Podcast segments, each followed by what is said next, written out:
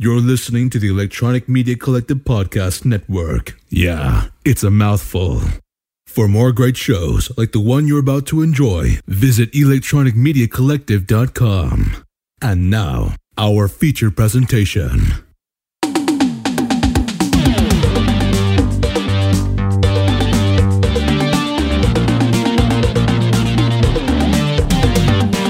Welcome to Grawlix Nights, the Grawlix Podcast live show. I'm Randy.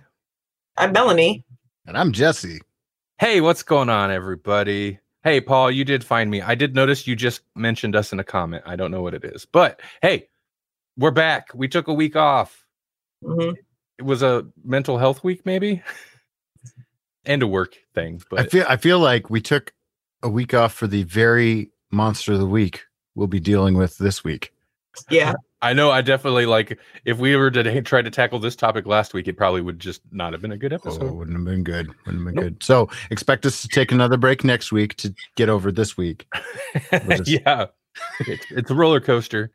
But people thought it'd get better after the elections. It's just still a roller coaster. It, tomorrow's Friday the 13th, so Yeah. Uh, it is. In, in 2020. What could go wrong? Oh, We're I gonna had- die. We're gonna die. I had meant, I missed it. Darn it! I did not realize. See, that's how distracted I've been. I had meant to do another special GCU episode for this Friday the Thirteenth, and I would have hit like the last four Friday the Thirteenths because the last season, which was forever ago, of Grawlix Cinematic Universe, we did pretty much every Friday the Thirteenth except for the remake. So I was like, "There's one more Friday the Thirteenth this year. Maybe I can fit in an episode for the remake." But uh, that's not happening because I didn't realize it was tomorrow. Tomorrow. Complete derailment. Yeah, right off the bat. So, hey, just because Halloween's over doesn't mean everything's not still a horror show. So, guess what? Monster of the Week segment, we're going to keep it rolling. We it turns out we liked it. Mhm. I mean, when we pick difficult topics, we might make, like it a little less, but generally we like the premise. So we're going to keep doing it for a little while. Uh, maybe we'll actually get back to movie monsters. But uh, this week, you know, we really needed some escape from the world with all the stuff happening, all the political and government stuff. So we decided this week's monster is the biggest, most frustrating monster of all government. so that's the monster of the week. yeah. I mean, The political machine. if we haven't, if we haven't, this, I, I would say this, pr- the premise for Monster of the Week segments went off the rail when we did Nicolas Cage as the Monster of the Week for the Oh, Halloween yeah. episode. Yeah. Yeah. Uh, but we'll we'll pull it back eventually. Um, so yeah, uh, we watched some movies that had like a you know some type of tie to government or political themes, but you know movies. Hunger Ga- Hunger Games would have been valid. Yeah, but we didn't watch that. We didn't watch that. Um, so we'll discuss that, and then if we got time, I got a bunch of news, including, of course, everyone's favorite, Snyder Watch. I'm not even gonna. Yeah, there's Snyder Watch. In fact, if I have to, I'll skip all the other news and just do Snyder Watch. I feel like we've done that at least once. We have, yeah, because that's the most important segment. Yeah. All this is just window dressing for the Snyder Watch at this point. Someday in the far, far future, after it's Mad Max world, uh, Grawlix will only exist as Snyder Watch. Snyder will be dead and gone. Snyder Watch will continue. It's, it's funny we've we've uh we've got a post-apocalyptic uh promo bumper for this show and uh eventually we'll even fall prey to yeah. Yep. All right. So let's. I I guess let's jump into this movie. Uh, the yeah, yeah, I guess it's a movie segment. Um, who wants to go first? Oh, oh, real quick. I'm forgetting. I'm forgetting our format that we've fallen into. Anybody watch anything interesting other than what we're about to talk about? Mandalorian Ooh. episodes one and two. Yeah. Same here. Melanie and I as well. Snyder Nights. Paul says. um, yeah, Mandalorian. Loving it. yeah. I, I yeah, it's just good. It's just It- good. It is just good. I almost we're only two episodes in, and first season had a lot of great episodes. I'd say there were only a couple, ep- one or two episodes that were like a little kind of lackluster. Mhm. I'm, I think I'm enjoying the this season more already. Mhm. I was a little worried. I was like, are they going to start getting bogged down in like, you know, because I was like, is the first season like set up the characters and stuff, and then now we're going to get bogged down into some Star Wars plot, Mhm. which I realize is not necessarily a bad thing for a lot of people, but that's not really where it's gone. So I'm glad Right. that it's continued the very tropey, Mhm. classic Western samurai style stories that the first season did. and yet where it has gotten Star Warsy, it like still expands it. You know, like Mhm. like in the first episode, we get more of the Tusken Raiders than we probably have ever gotten. Mhm. uh, My nephew, who says he is not a Star Wars nerd, yet continues to tell me about the Star Wars timeline repeatedly, and that's a proto uh lightsaber, not a real lightsaber, and stuff like that. You know, Right. oh, he's not a Star Wars nerd though, right? right? Uh, th- I was like, you should watch The Mandalorian. He's like, no. And then I was like, okay, here, come look at this. I'm like, is that Boba Fett? Is that his outfit? And he's like, we have to watch Mandalorian. So we watched. I watched all of The Mandalorian with with my nephew, uh, up to episode two of the second season. Uh, Savannah says she's been watching. I'm assuming this is a show, Truth Seekers, Mhm. The Queen's Gambit. Heard a lot about that. Yeah, Yeah, I haven't seen anything, but Yeah, I, I don't know what it is, but I, Netflix do. keeps popping it up at me. What? I haven't watched. I haven't watched it, but I've I did research it some, and it's uh, about an orphan, uh, a girl that gets taught chess by like the security guard at the orphanage, and then she has some addiction issues and whatever. But she begins she becomes a chess prodigy, and this is during like the it's like starts in the fifties or something. So it has a lot to do with how how women are treated in certain in like industries and the things that we have to overcome and stuff like this, stuff like that, you know. Okay. And it's but it's mostly about chess. Hey Turner, what's going on? Um, Savannah also says she's been watching Altered Carbon. I watched one episode of that once. It's a you know very sci-fi, sci-fi-ish. I mean, it, it's definitely a sci-fi show. Um, I didn't dislike it. I just never came back. Maybe I will someday. I've watched some of that before. Uh, Paul says Mandalorian makes me want frog lady eggs. Mm. No, I was so mad. I was so mad. I'm like, you can't just let him eat her babies. That's so wrong. Baby we were Yoda- fine with him eating whole frogs in the first season, but Baby Well, yeah. Yoda is a Frog big eggs, problem no. in that episode. He is horrible. He's the villain of that episode. he's kind of a monster. or she. Did it ever establish? Do Yodas have sex? Like like a male female thing? They haven't they haven't established if it's a boy or a girl yet. No. uh that episode did do the cute like they have and I know there's some people out there that still get upset when you refer to it as baby Yoda, but it's baby Yoda Mhm. runs to the Mandalorian towards the beginning. It's the cutest thing. Just, a, ah, just oh god. But they, they they gave him baby noises too, which was weird to me. like human baby noises rather than it's just normal like kind of weirdish alien noises. Yeah, that is weird. Mhm. Um, Paul has been watching America's Hidden Secrets on Hulu. Well, they're not so secret now, are they? Right. or hidden, really, if they can do a whole series on him. oh, I know what Truth Seekers is, and I did not realize that without. I Oh. want to watch that. Savannah says Truth Seekers is an Amazon show with Simon Pegg and Nick Frost. It's great, and everyone should watch it. That's where they're like a ghost hunters type team, right? Yeah. Yep. Oh, God, okay. Ghost Facers. That's gonna really make a few people mad because they hate the supernatural Ghost Facers. I Trolling you. I'm gonna watch it. Truth Seekers. I'm gonna remember that. That I do want to watch that quite a bit. Yeah, but and Simon Pegg and Nick Frost, everyone Those does guys need to watch it. Yeah. Those guys are great. It's been too long since they've done anything together. Mhm. Um. Okay, there's been other stuff. What have we been watching?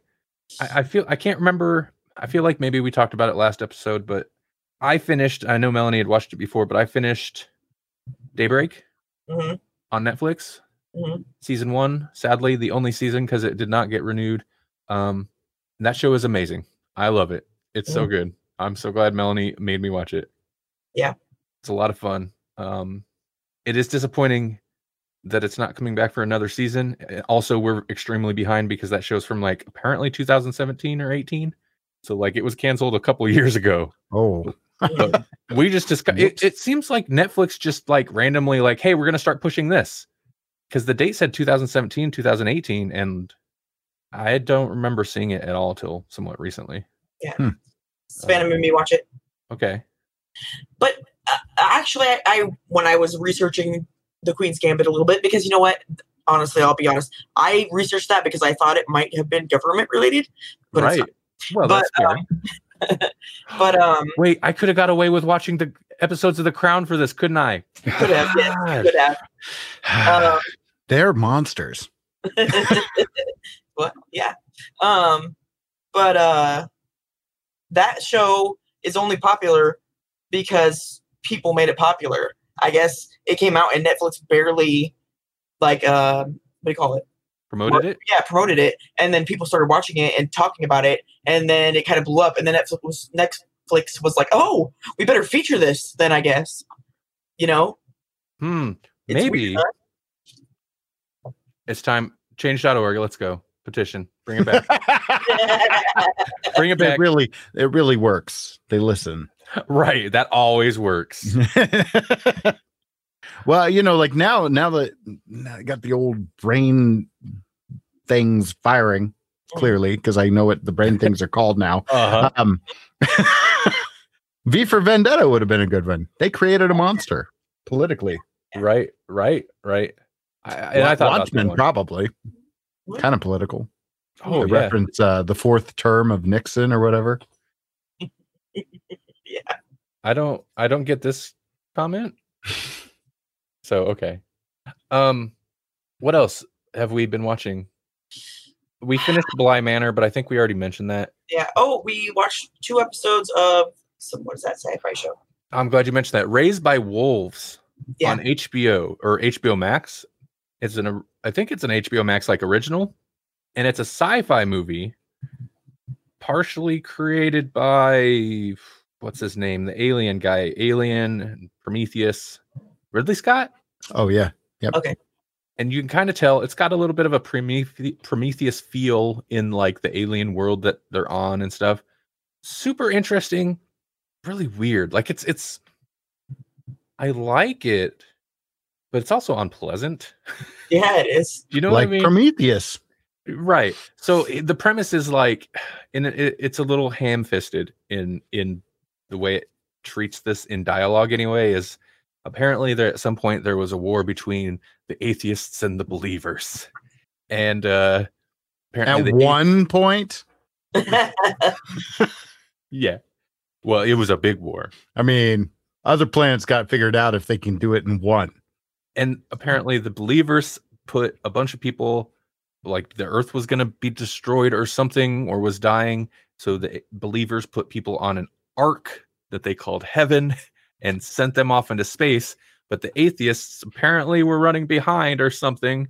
Their apocalypse alarm clock uh, didn't go off or something.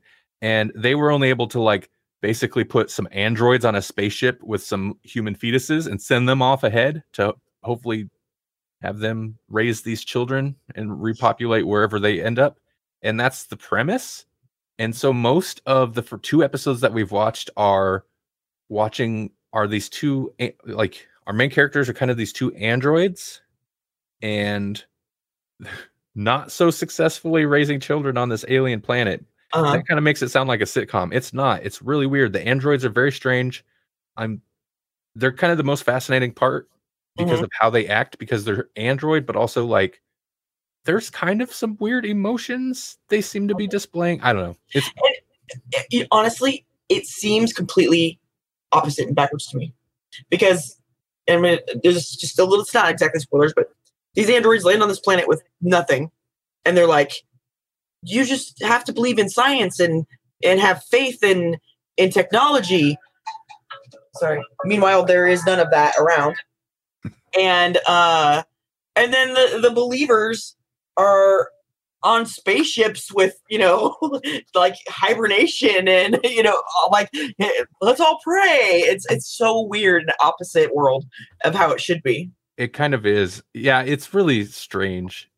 It kind of feels like it's almost like hard sci-fi, but not. It's like hard sci-fi in tone, to where it's a little off-putting and odd, but it's not that super intelligent about you know. Because when I say hard sci-fi, I think of like, I don't know, very brainy sci-fi, and it's not really that.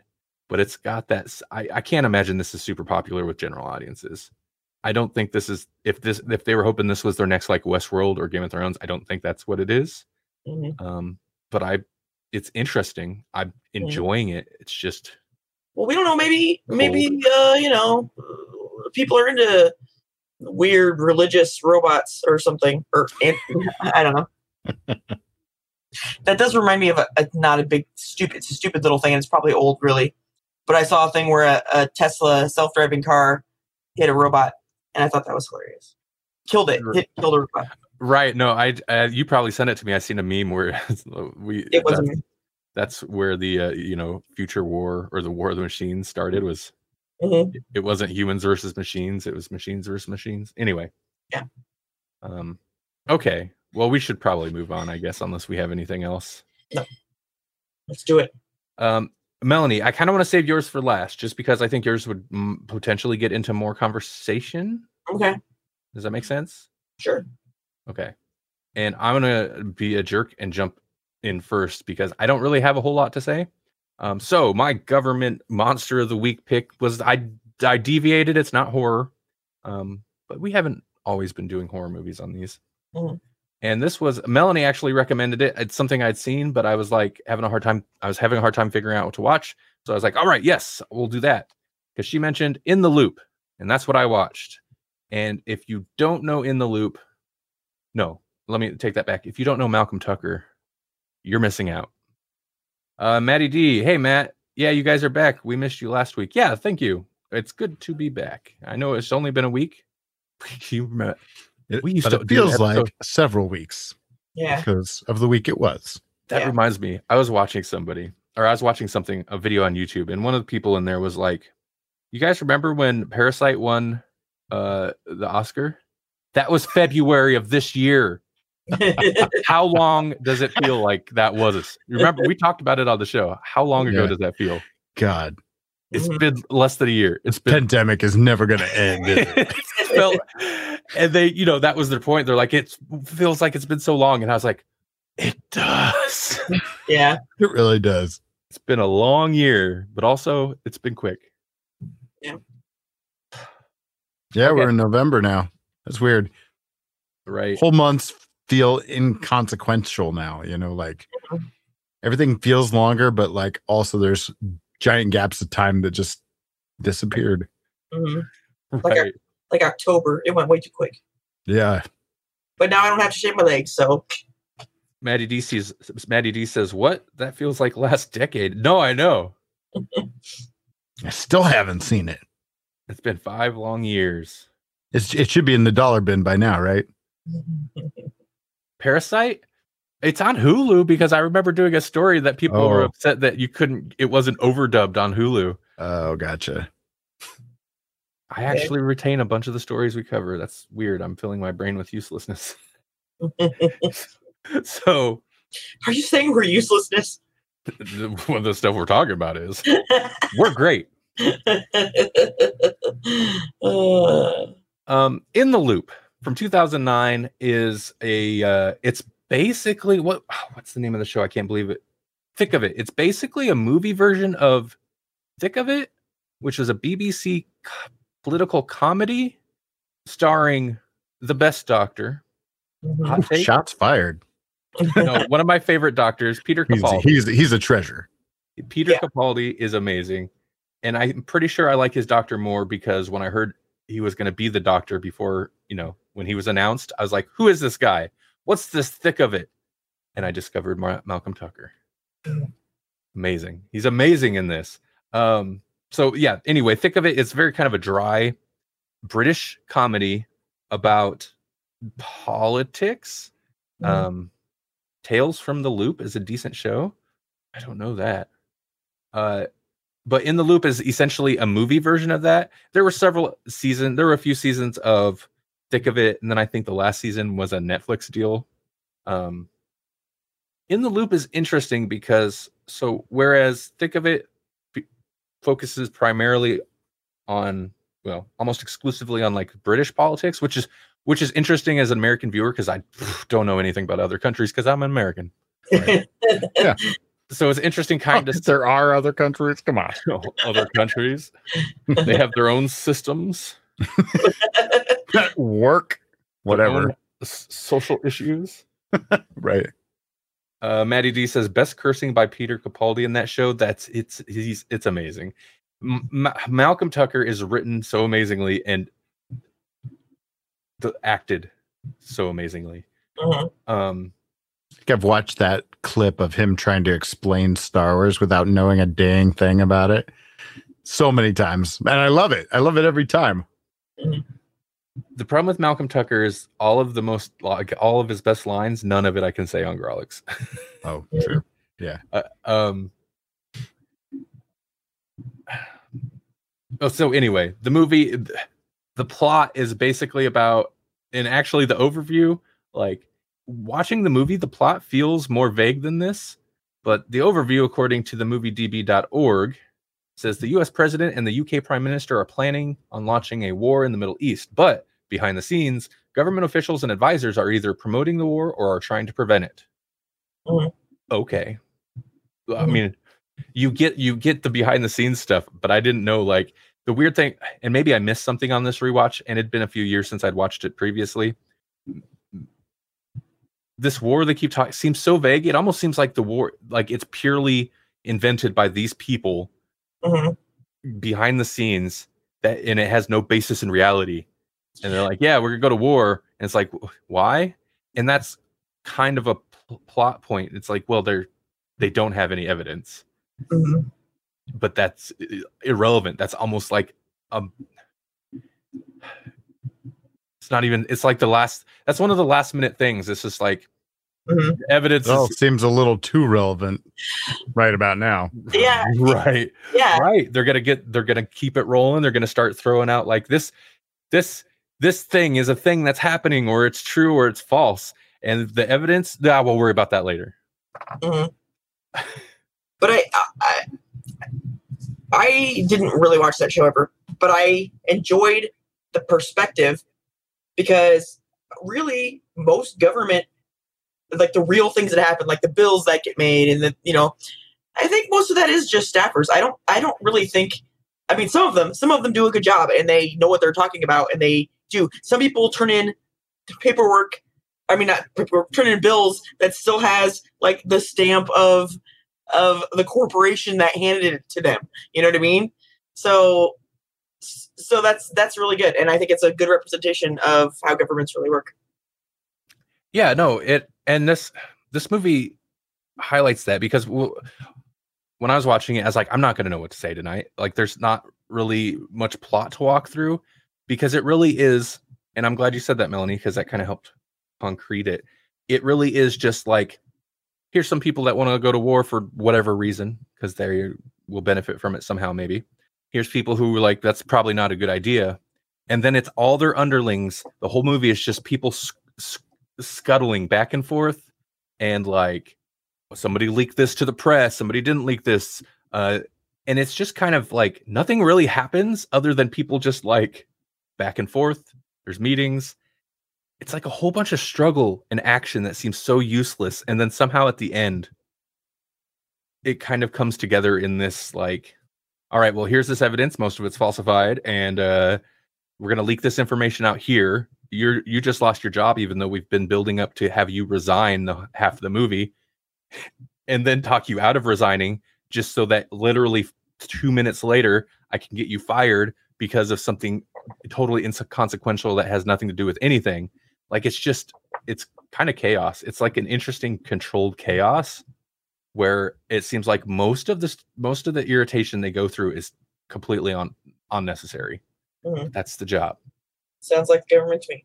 and what makes this such what made the show such a good show and it's so interesting because like it ends up like the the big things intertwine with the little things where going to war obviously being a big thing somehow like gets tied into this little side plot about this dude who's mad because uh, the government won't fix this wall that's part you know just this like wall to his his mom's backyard that's you know adjoining some government building or something Mhm. and how that ends up tying into it later.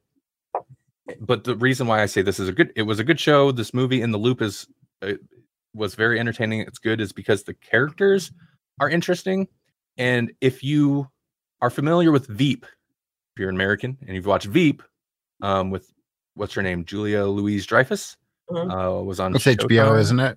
HBO or Showtime. Yeah, HBO, I think. Um, this movie was directed by the creator of that show. Mhm. That show is basically an American thick of it. Like it's Mhm. it doesn't have the same characters, but it is pretty much like the same kind of show, just in America. Um, also interesting is that there's a lot of characters in this that are c- carryover characters from the show, but not like this is not like a mo- I said it's movie version of the show, and it is thick of it, but it's not. Malcolm Tucker is Malcolm Tucker, but like most of the other characters aren't in there. There are characters from the show or actors from the show. They might even be in playing the same characters, but like they don't know each like none of the stuff that happened in the show seems to really be established in the movie. So I don't know, it's kind of weird. Continuity is a mess. Yeah. Um, okay, that's it. Listen, Peter Capaldi, foul mouth. It's it's the thirteenth Doctor, just the most foul mouthed, quick witted, but nasty person, and he's Mhm. so entertaining to watch. It's so good. Um, let me hop over here. It's got somebody I think Melanie doesn't like because she was also in Veep. This chick is basically the same character she plays in Veep. That's my girl. Oh, you? Oh, yes, yes, for my girl. She's, Yeah. Do you think she ever got over Macaulay Culkin? Macaulay Culkin. Well, don't worry. He's on YouTube. He, he's doing cameos on YouTube forever, so you can go find him over there. Um, like this guy. This guy was in the thick of it show, but they don't know each other in this movie, but they should if it was a continuation of the show. Yeah. Fact check. Twelfth Doctor. Which Doctor did I say? Did I say thirteen? I meant twelve. Wait. Yeah. Yeah. Yeah. Oh, and it's got James Gandolfini, and he's he's oh yeah, he's really good in it. He's li- he He's plays a- like he's generally really good. I mean, like, he's a generally really oh good. bah, man, He plays a even general. when I'm not trying. And everybody's so foul mouthed. Everybody's so foul mouthed in here. That's the whole thing. It's one of those shows where it's it's all in the writing. The writing is it's all in the writing and the acting. The writing is so good, and it's well acted to where if you just write out like what happens, it sounds so mundane and boring. but the characters are so interesting to watch. Mhm. Oh, another good example is very early on in the movie, Capaldi has a line where as much hap- as as typically happens in the show and in politics, uh the the politic guy the the British political guy that they work for makes a gaff on TV and Capaldi's on the phone yelling at whatever some reporter or something and he said he didn't say that. You may have heard him say that, but he didn't say that. That's a fact. And I was like, this used to be Just comedy. This used to be satire. Now that's just the last four years. Yeah. Used to be satire. yeah. Um, and that's all I have to say about it. Okay. In the loop. Pretty good. Pretty good. Maddie D like the generality. It's because it was gold. That's golden. All right. It's not gold. Jesse, what did you watch? I watched and I teed it up last week without even knowing about it. Um, I watched The Dead Zone, uh, written by Stephen King. Was-. I, I originally read the book and then I was like, oh, there's a movie and it's starring Christopher Walken. That sounds like the perfect thing. Full stop. Spoilers, it is perfect. Um, yeah, because he's like, uh, he, well, I, sh- I should get into more the nuts and bolts before I just dive in. Came out in 1983, so this would have been hot off the heels of The Shining, and you can definitely tell, even though it's not Kubrick or anything like that, like it's directed by David Cronenberg. Um, but he's definitely aping a lot of like uh, Kubrickisms, uh, a lot of exterior shots of like different buildings, even how they like set up the initial font and the music that plays at the very beginning of the movie. Uh, it feels very much like they're trying to pi- piggyback some of the success that they maybe had with The Shining.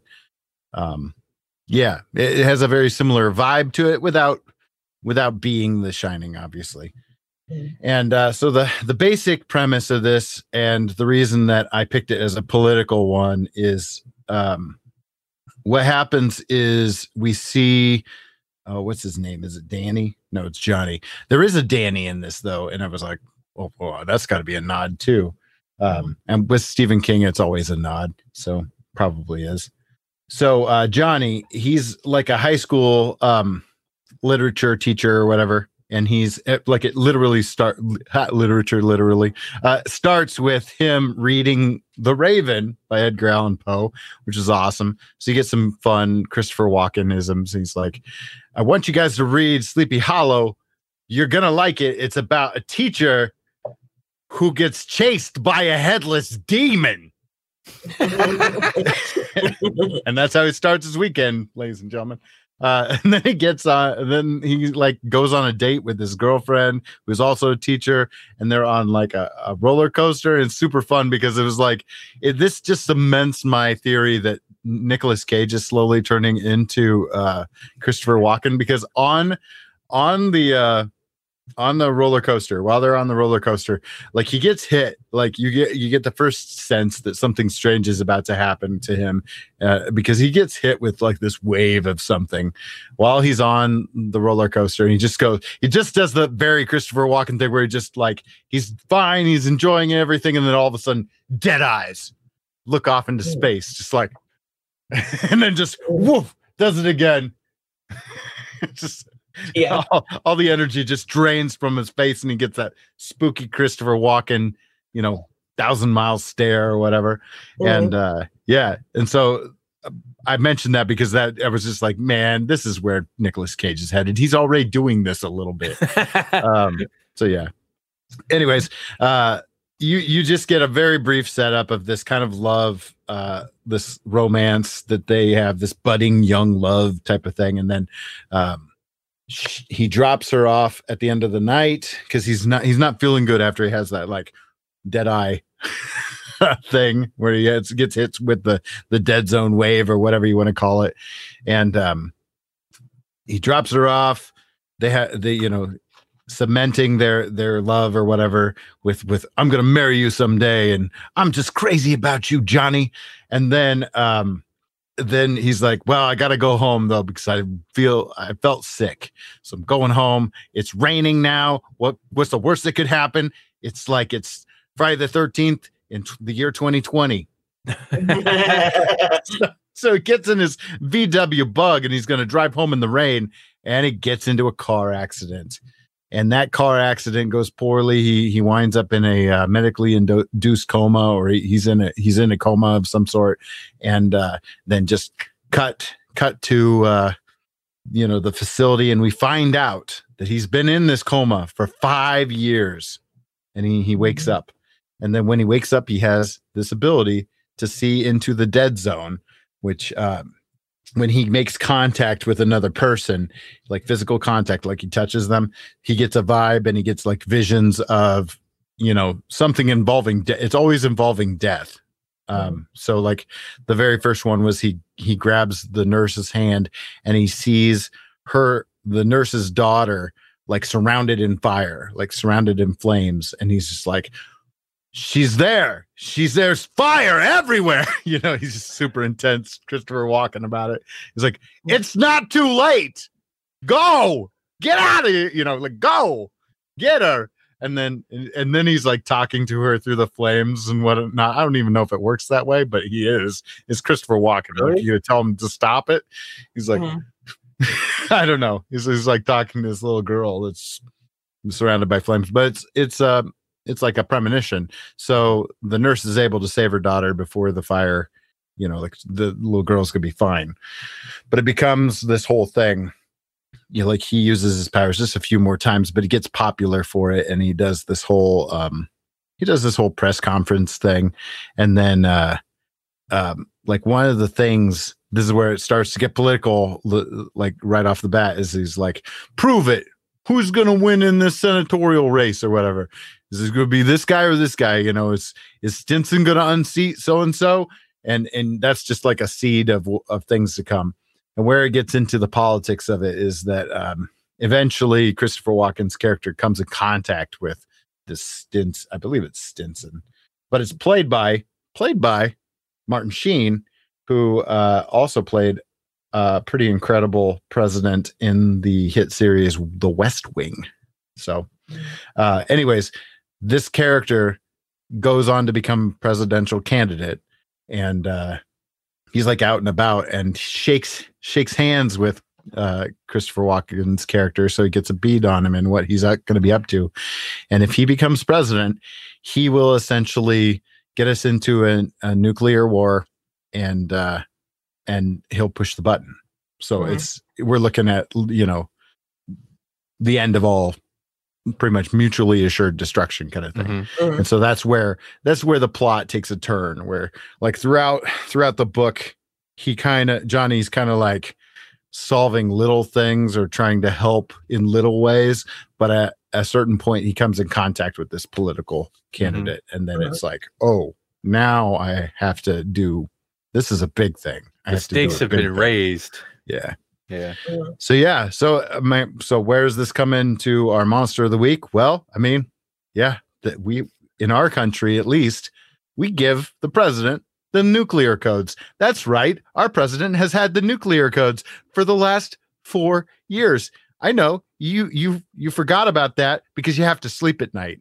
But he's got them. he's got them. But I mean, if you put yours and Rainey's together, does he really have them? You know, I mean, I'm sure. No, uh, Jared, in that case, Jared Kushner or somebody does. It's, uh, yeah, one of the people skirtling, yeah. scurrying exactly. under the carpets like a frickin' cockroach. Eric. Mhm. Eric's got him, and he's Oh, lost no. them already. No. He lost them. Someone else has got them. Melania's like, what are these? yeah. Forget It- Christmas. Is he the one that was was he the Literally. one that was complaining about Instagram's algorithm? Probably. Whoever one of his sons is gonna lose his his stuff because uh the Instagram algorithm screwed him over and he's gonna be like, Where's where's the button? I'm gonna hit the button. Which Um, one? Control, Alt, or Delete? Push them all together, Eric, and let's see what that does. um, in the Dead Zone, because I read the book and I watched the movie and I watched a little bit of the TV show. Um, mostly just because I was like, it's the nerd from all the 80s shows, except he's not. Now he's like Buffer. So that was weird.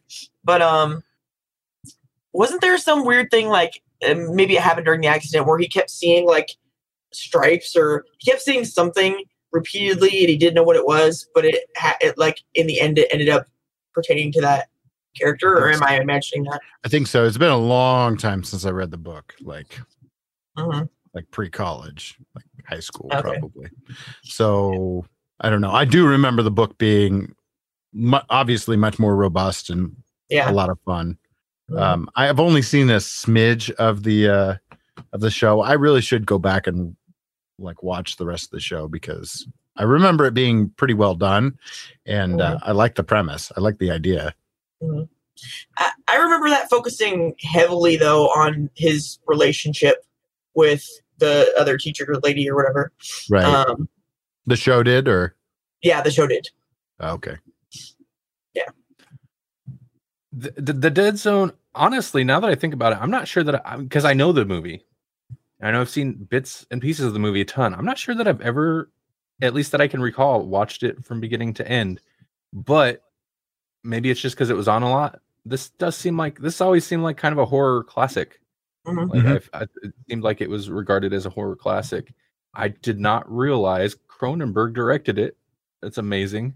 I, I didn't there's, like- until I fired it up. I was like, oh, huh, I know there's like very little body horror in it. right, Right. Maybe that's it. Maybe this was kind of like his uh you know, David Lynch's Dune or whatever, like his his big like his more commercial movie, Like, no, look, I can do something like Kubrick. right? Man, I Um, can't believe they had Lynch do Dune.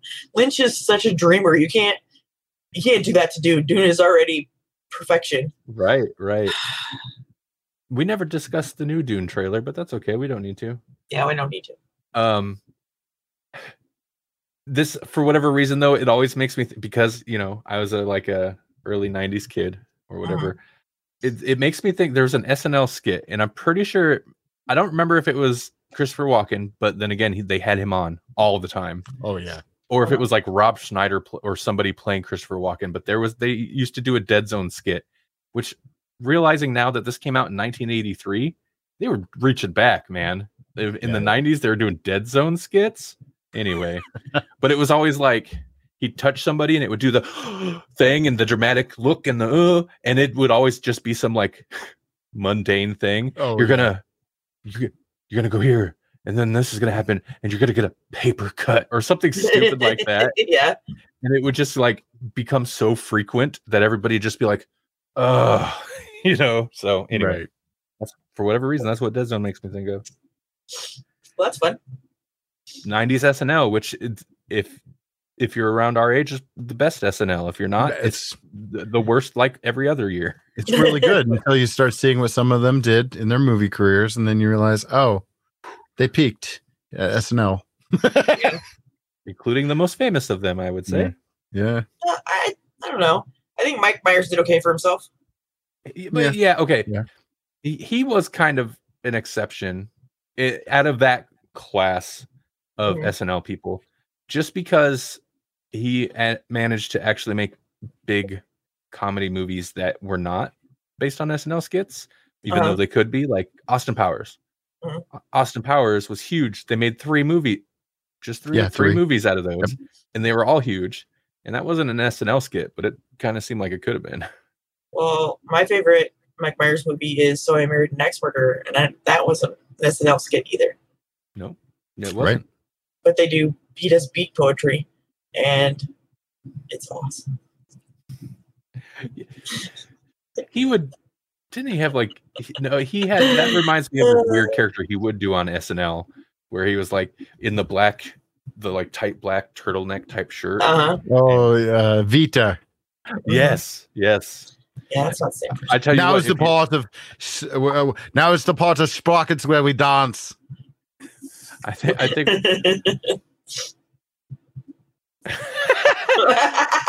okay, Matt, Matt, Matt. Okay, Matt says, "Yep, Eddie Murphy peaked at SNL. Shame he didn't make anything big out in the movie world. Eddie Murphy was before our time when it comes Yeah. to SNL. yeah, I was.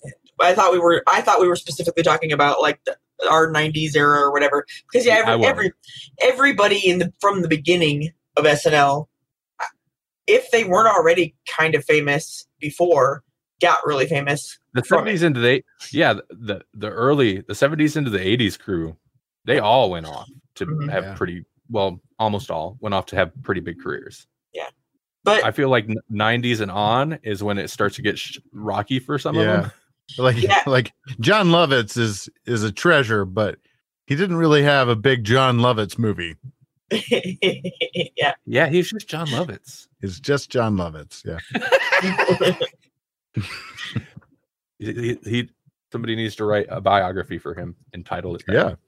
it can all be fake. I don't. I always, but- I'm always happy to see him in something. You know, like he'll make a cameo back on SNL, and uh, Mhm. and it'll be like, oh my god, it's Jon Lovitz, and I'll be super excited to see him. But then it's like, what else has he done? I don't know.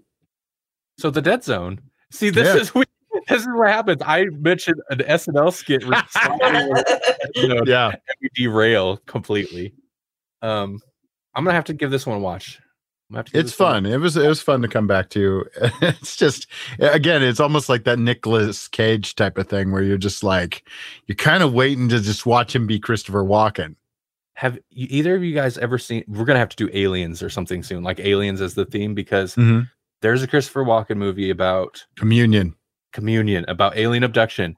I remember it being legitimately creepy, but I've it's been so long since I watched it, and I've since read stuff online about people saying it's the like wackiest Christopher Walken performance, which I don't remember. I want to revisit it. Is that It's- oh yeah oh it's it's a classic i love it i love it i mean that's probably what hooked me as far as Christopher Walken's concerned. Because I saw Something that, I've never been able to forget it. Something weird happens in an attic, right? Okay. Maybe it's Yeah, been a so lot, long. a lot of weird happens in that. Okay. Okay. I remember uh, dancing or Yep. something, Yep, but he dances and everything. So that's true. That's true. There's some movies that I watched. I mean, I'm not going to get all into them, but there's movies that I watched that I know are supposed to be good movies, and I watched them when I was young, and I have like little flashes, but I really don't know what the movie's about, like Jacob's Ladder, stuff like that. Um, oh oh Jacob. um, yeah, and this and that is one of those movies. Like I know I saw it, and I get little flashes of it, but I don't really know anything about it. Jacob's Ladder's got some legit nightmare uh, horror in it. Mhm. It's got some super creepy imagery and stuff. Okay, well, those were it, the nightmares of my childhood because I don't remember them anymore. that's Fine. one that I should probably revisit too because it's been it's been a long time since I watched that one. Jacob's Ladder I've seen several times when I was younger. Um, so I have yeah I that one's like burned into my mind. It's not fresh. It's just burned there. not an uplifting movie at all either. No, Yeah. Um, okay, Melanie, Yes, what did you watch? I watched 13th, which is a documentary from Netflix, and I think it was made, um, if not by, then maybe like with um, some of the people that are involved in the Black Lives Matter movement.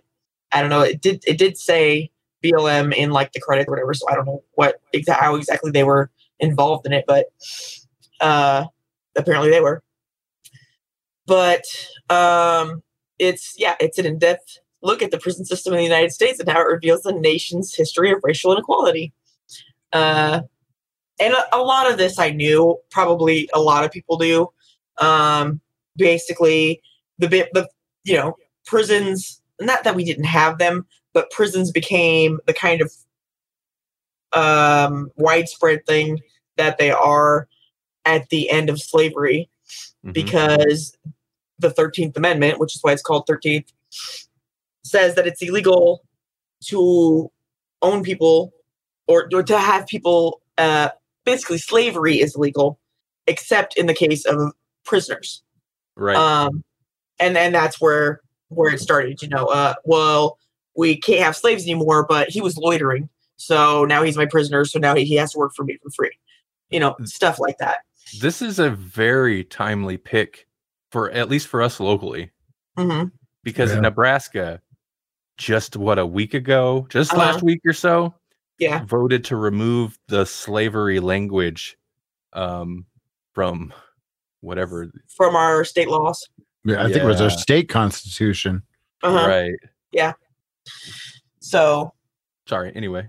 yeah, I actually was thinking about that when I when I when it first started. Um, because I remember somebody talking to me about it, even um the the voting. I mean, where they, I was like, well, of course, why would we why would we allow slavery, you know, in our in our constitution or whatever? Um, and they were like, yeah, but if you take the word slavery out, then what they're doing can be can I so I don't know I don't know eh, if they're right or not. Who knows? Um, but they were trying to tell me that leave it in because otherwise it could we could say that oh it's not slavery you know we don't do slavery see but i voted to get rid of it anyway i'm just shh, sharing so tell everybody except the world so anyway um Yeah, uh, real quick, and uh, okay, I see, I see where they're, what they're getting at, mhm. like call it what it is i get that yeah but, but uh, still, uh, and it removes the wording. And I noticed they kept mentioning it. Keep it mentions the wording, and it's like, okay, well, that is suspicious, but g- at least get the wording out of there because it's one step closer to getting away from, yeah, like because you committed some type of crime, which you, sh- yeah, don't break the law, but people do get put in jail for mundane stuff, mhm, Right. and they essentially strip you of your rights. mhm. And that was i mean it, uh, you watch the documentary i recommend it um uh, i'm assuming like me there's a lot of stuff that you probably already know um but there's probably some things that could surprise you there were some things that surprised me um uh, so yeah, it starts. It goes. It's not exactly chronological, but it, it, it kind of starts in the past and how you know slavery had a huge impact on, or the end of slavery, I should say, had a huge impact on on what prison is, and then um, as it like expanded throughout time, and the different thing and the different things that the government did and sometimes perhaps they really thought they were doing something good like part of it is bill clinton with the like three strikes and you're out and um Oh yeah, his man- crime bill. Yep. yeah and the mandatory minimum sentences that were horrible well for everybody but especially you know uh minority communities and now he admits that that was really a, a, a bad idea and it it hurt the country he admits Mhm. that which is great ex, you know except they're not doing anything about it really you know what i Right. mean Right. They're not doing anything to remedy it. Um and and and just you know racism is so tied to law enforcement and the prison system uh that it's kind of impossible really to talk about it without talk, to talk about one without talking about the other. Um but even even if you didn't want to talk about racism even if you just oops, excuse me wanted to talk about the prison system they still use prisoners as slave labor. Yeah. they still have people serve their time for their crime and then but they're not citizens when they get out. They can't vote. They can't have guns. They can't do a lot. They can't get jobs most of them you know? So so our Makes them a second class, a second class cis- citizen all over again. exactly. Exactly. This ties that tied very much into not not the documentary specifically. I haven't seen Mhm. it, but this ties into something that gets that bugs me a lot. But it, it very much has to do with the rise of for-profit prisons. Mhm, that's And- in there too yeah Mhm. That contributes to situations where it benefits prisons Mhm, as well as judges who might cut deals with prisons and uh-huh. and companies that run these for-profit prisons to keep those prisons stocked Mhm. and it's it's not about rehabilitation at all because that no does not benefit them.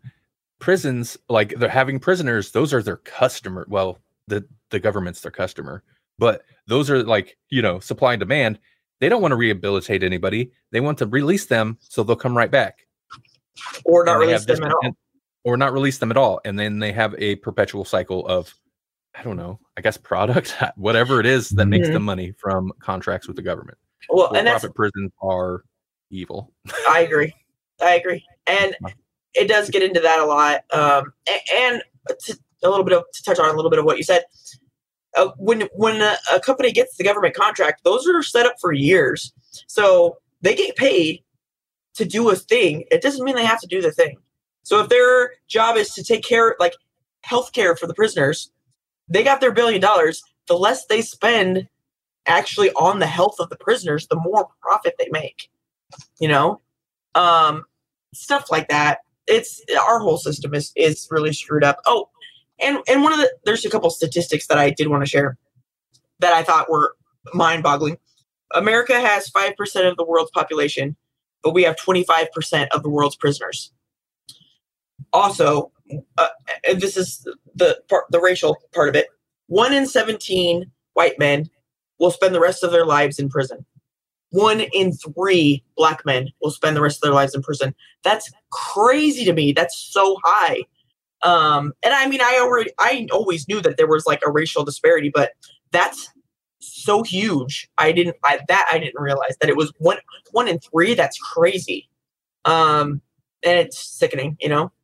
Um, and another thing, real quick, I brought it up a little bit earlier. The thing with with the bills um, and just turning in bills that have like you know the the corporation logo stamped on it uh, when you turn it in. That is an actual thing that happened um, for a, a crime bill that was turned in uh, by uh, I can't remember who he is. Oh yeah, I, re- I remember this part of the documentary. Yeah. Yeah, but it was from ALEC, which is I can't remember what it stands for. You can look it up if you want. It, ALEC is is like a a political group that includes both politicians and corporations, and they work together to, you know, help solve the problems of the the law. No, it's it's I can make money if you do this, so do this, and uh, you know, uh, I'll pump money into your Con- yeah into your yeah, I'll contribute to your Right. campaign. so yeah. right. So that's where we're at and it's it's good though that they're making documentaries about it and that they bring this up in the in the, in it also that we're in an age where we can surveil the police and the government just as much as they surveil us almost Right. you know maybe Right. not entirely but pretty close so it's a lot harder for them to take advantage of us if if we could expose what they're doing on the daily you know so so that's good Yeah. Yeah. I mean, there's there's a lot of I'm resisting the urge to just like take this conversation other place or like more places, but that's why I wanted you to wait because like this got into since it was a documentary and got got into some very relevant real world right now politics. And so yeah, I didn't we you know, was it good? Was the was the documentary good? I got to stop myself. um it was yeah it was good it was a downer i suppose i mean how could it not be uh but there were some things that i liked about it like it was crazy to me newt gingrich was in it and I was And he- shocked by that. Yeah, and he was basically like, yeah, yeah, no, it's it's totally racist, and it was totally set up purposely to be racist. I like he says that, and that's Yeah. crazy to me for for a guy like that to to just readily admit that like that, and not only admit it, but kind of be ashamed of it too, which I appreciated a little bit Right. because we should be ashamed of it, especially Yeah. people like that, you know. Yeah. People They also bought- had uh, what's her name? Um, Michelle. Oh, I don't I don't know her last name, but she wrote um, she wrote a good book um, that probably influenced this documentary quite a bit called uh, "The New Jim Crow: uh, Mass Mass Incarceration in the color in the Era of Color Blindness." Uh, and uh, so it draws a lot on that and it gets much more into like the the data end of things but uh yeah they had a lot of great speakers in this Mhm. documentary Yeah, they did. Um, and like, yeah, politicians, political activists from old, the, like old Black Panthers and stuff, just and new people. Yeah, it was really good. It was a, it is really good. It's like I said, a lot of it. Most people, if you don't know, you've been hiding under a rock. Um, but there's still a lot of stuff that I would imagine not everybody knows. So it's it's definitely worth watching, especially if you care about the world. So, well, you know, 51 or 2% of America cares. Um All right. Well, okay, cool. Yeah. Government. So 13th Yeah. Netflix. Uh, I I recommend it. Netflix has a lot of interesting looking documentaries that I almost picked any one of them, but I was like, "Ah, I don't want to get too political on it. Mhm. Um, It's difficult for me, and I only say this because the main documentary watchers I know are conspiracy theorists also. So I'm always a little iffy about about those things uh because they're you know conspiracy theorists. Not always, but a lot of times are easily influenced. And if it's not accurate um, information, then I think it's it's a bad thing. But this is not that one of those. This this is accurate information. So Yeah. right, right. Yeah. Well, not that Netflix wouldn't carry questionable stuff, but in terms of a lot of the documentaries they'll pick up, at least the modern documentaries they'll pick up. Mhm. Yeah, Paul says Netflix has been killing it with the documentaries lately. Yeah, I Yeah. feel like they're not going to pick up your, I don't know, uh, like a 9/11 conspiracy documentary. Wait, there's no, there's nothing wrong with 9/11 conspiracy documentaries. Okay. I know. I've, I feel like I've watched at least one with you, but um, yeah, I, I yeah, I feel like they probably vet their stuff a little bit. Yeah.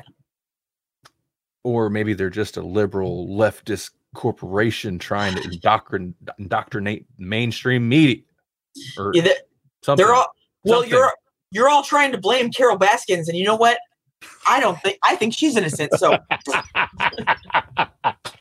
Actually, now that I think about it, Tiger Speaking is, of documentaries, Tiger King is not a good example of vetting a documentary. That is a very manipulative documentary uh that kind of perpetuates some unsubstantiated stuff.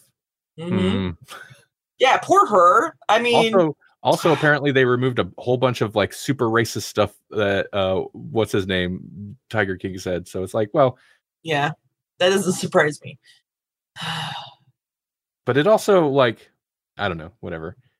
Uh, Can I tell you one of a, a stereotype that I believe, and it's wrong of me. It's wrong of me. But you oh god, maybe. I don't know. You scare me when you say last episode you're like, I I know I'm a little racist, but and I was like, oh god, It is about racism. up. Racism. I buckle up. I feel like people with mullets are racist. well, okay, listen. Grant, we'll we'll tolerate your mullet racism, your mullet prejudices. yeah. Uh, Savannah asks, "How the heck do you think Carole Baskin is innocent?" I'm And not saying made- that she's and- an, an entirely innocent person. I'm just saying I don't think I don't think she killed her husband. I think somebody did it for her and she took advantage of it. That's all I'm saying. I think it happened and she was like, "This is an opportunity. I'm gonna like just say screw you to his whole family and keep everything for myself." I don't think she I don't think she had the capacity to kill him. I think he got killed by whatever whoever he was off in whatever other countries buying illegal freaking animals from. That's what I think. That's where I feel like Tiger King falls more into. It's so weird that we're suddenly talking about Tiger King. Falls Remember Tiger King? That was this year. yeah, Um, I know. We went full Nicolas Cage on this but I, I feel like Tiger King, where it's not a, it's more reality show than documentary because thinking about how they portray, maybe she did, maybe she didn't. The documentary, without saying, you know, without somebody coming on and being like, "We think she killed her," I'm the filmmaker of what you're watching. No, but it manipulates you into like, it. It seems very much like it wants to convey that she did. Oh, I'm sure. Paul Paul also says Carole Baskins killed her husband, whacked him. Oh, Well, I don't. Carol uh Grolick's face Baskins. I don't. I just don't think. Killed her husband. Wow. I don't. I don't think she did. I do. I, no, I don't even think. I know that Tiger King burned down his own trailer uh, to hide some whatever. Let's not get into that. But we, co- we were covering the political spectrum, but Tiger King, let's dial it back. I'm just saying, I don't like her. I don't think she's a good person. I don't think she's a murderer. That's my opinion. Well, I don't have I have non zero. Okay, I have no proof actually. That's an allusion to the pre-show, ladies and gentlemen. Yeah. See, see, the this pre is shows that don't get recorded anymore. yeah, yeah. You can't even listen to those on patreon.com. That's Forward slash exclusive, Grawlix it's just podcast. But if you ever wondered what the pre-show sounds like, it's kind of like this political, the political part of this episode, and then some of the stuff we didn't record. S- Savannah has a good point. I think making um oh interesting. I think making a murderer was filmed in a way to make the main guy, not the nephew, to make you think he was innocent. Well, that's the thing. Like it's one of those, and I I feel like the the kind of like true crime podcast series Mm. do this quite a bit, um, and kind of catch some slack for it. Is that, and that's why I say Tiger King and uh, you know making the series like that where it's supposed to be like grab you series feel more like reality show because if you watch a reality show you can tell in the editing it is wildly edited in a way like it's not anywhere like events played out just Yeah. to get the emotional response and i feel like that's kind of what's going on with some of these docu series because they're cut together not in a way to clearly present the facts it's to take you on a journey it's to tell a more compelling story or to put you in the perspective of a certain person who by the end of it is basically a character. You're not really getting even an accurate portrayal of that person. Yeah. So and I know documentary films do do that a little bit. And it's Mhm. mainly so that they can get you on the side of somebody and then pull like a 180 at the end and be like, "What? Right. Tiger King's a, a real kind of a uh, crap bag?" I, I at a loss for the, a replacement for the S word. Um, so I guess I don't know. It's just the whole like. I feel like when I think documentary, I think something that's much more straightforward with facts Mhm. and is fairly reliable. While docu series feel tends to feel like it's kind of twisted. It's not necessarily going to completely give you false information, but it's definitely going to twist what's there to make Mhm. it more compelling from a storytelling standpoint. And that's not necessarily reality.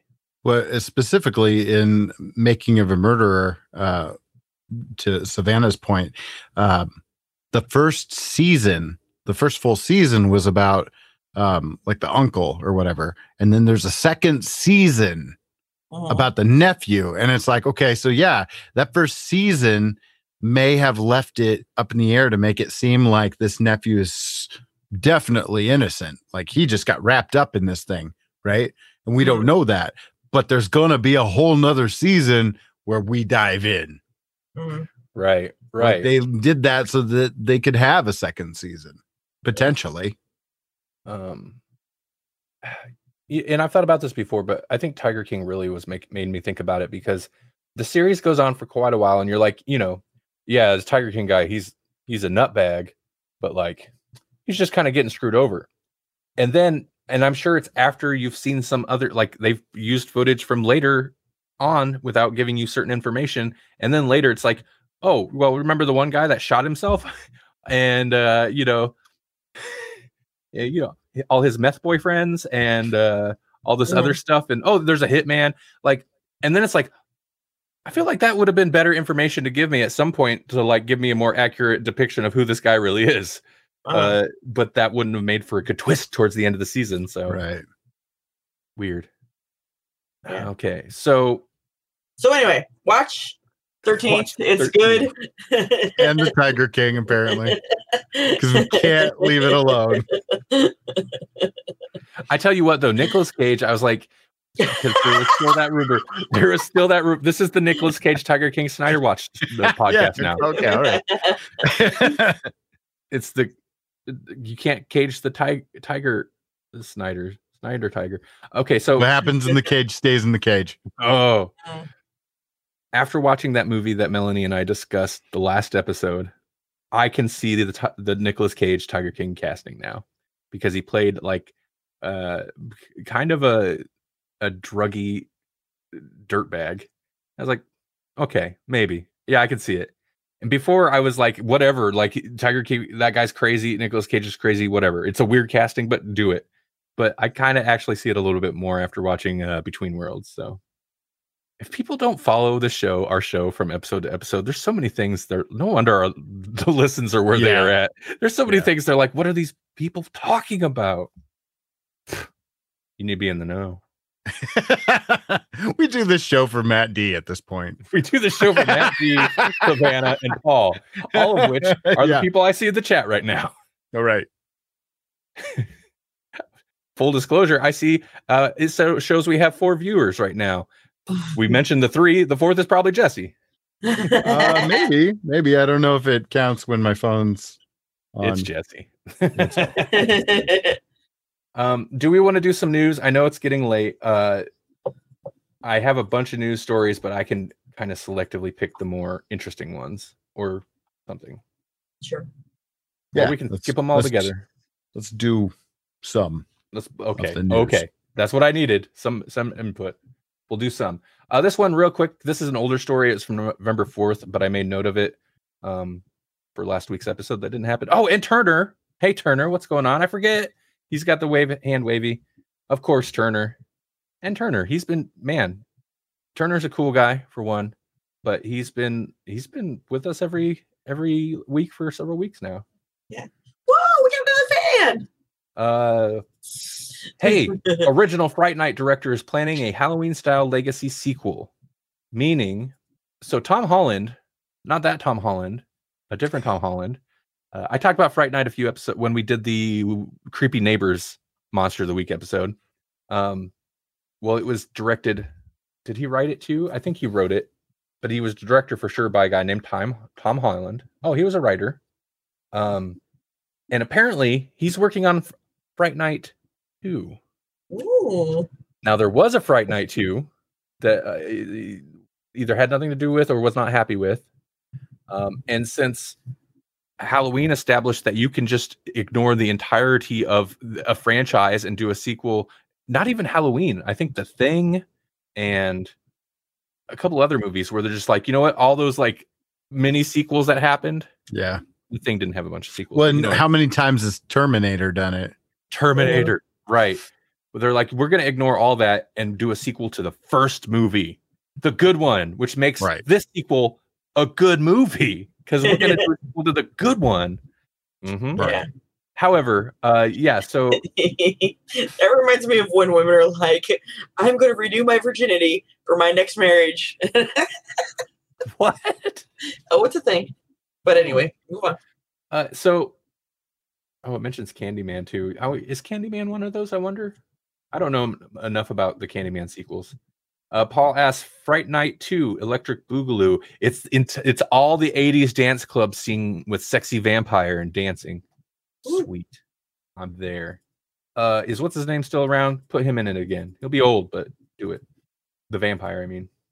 Uh, so he said, "quote I'm still trying." Oh, talking about a follow up to the to Fright Night. Somebody had asked him, uh, and I'm getting this from MovieWeb.com. He said, "I'm still trying. I'm writing a sequel to Fright Night now. I'm calling it Fright Night Two: Resurrection." Yeah, that's been used. So like such a cliche subtitle for a Right. sequel, but whatever. Paul says the thing has another version coming out. Don't tell me these things. These things. Well, it's only it's only way to protect. Well, it's the only way to protect myself. If you want to see something done right, do it yourself. Of course, Charlie's back, and so is Evil Ed, who died in the first one. I'm bringing back everybody I can. I'm calling it Resurrection because we've got to resurrect Billy Cole and Jerry Dandridge. And now I'll say no more. End quote. Oh, is that why? I mean, I feel like you know, you, the resurrection kept, probably came first, but okay. I mean, he named it Fright Night because they rhyme. So Yeah. I don't know. Okay, I like person responsible for the first one making another one. I like that. Fright Night is so good because it's Fright Night. right. If remember, I- remember the prequels to Star Wars? Sometimes that happens. right? Sometimes it's just better to let a thing be a thing. Yeah. Um, if you want to do another vampire thing, make another vampire thing. Maybe it'll be a modern classic, but you know, lightning in a bottle and all that. Speaking of, I'm gonna jump all over. Where'd it go? Where'd it go? Home Alone director Chris Columbus Mhm. Says Disney Plus is wasting its time rebooting the film. Hmm. And mainly this is a story because I didn't know they were rebooting Home Alone, but it's not exactly a reboot. It's a reboot in a Disney Plus series style. So it's not going to be a movie. It Sounds like crap. Yeah. Well, the director, Chris Columbus, he sailed the ocean blue, true fact.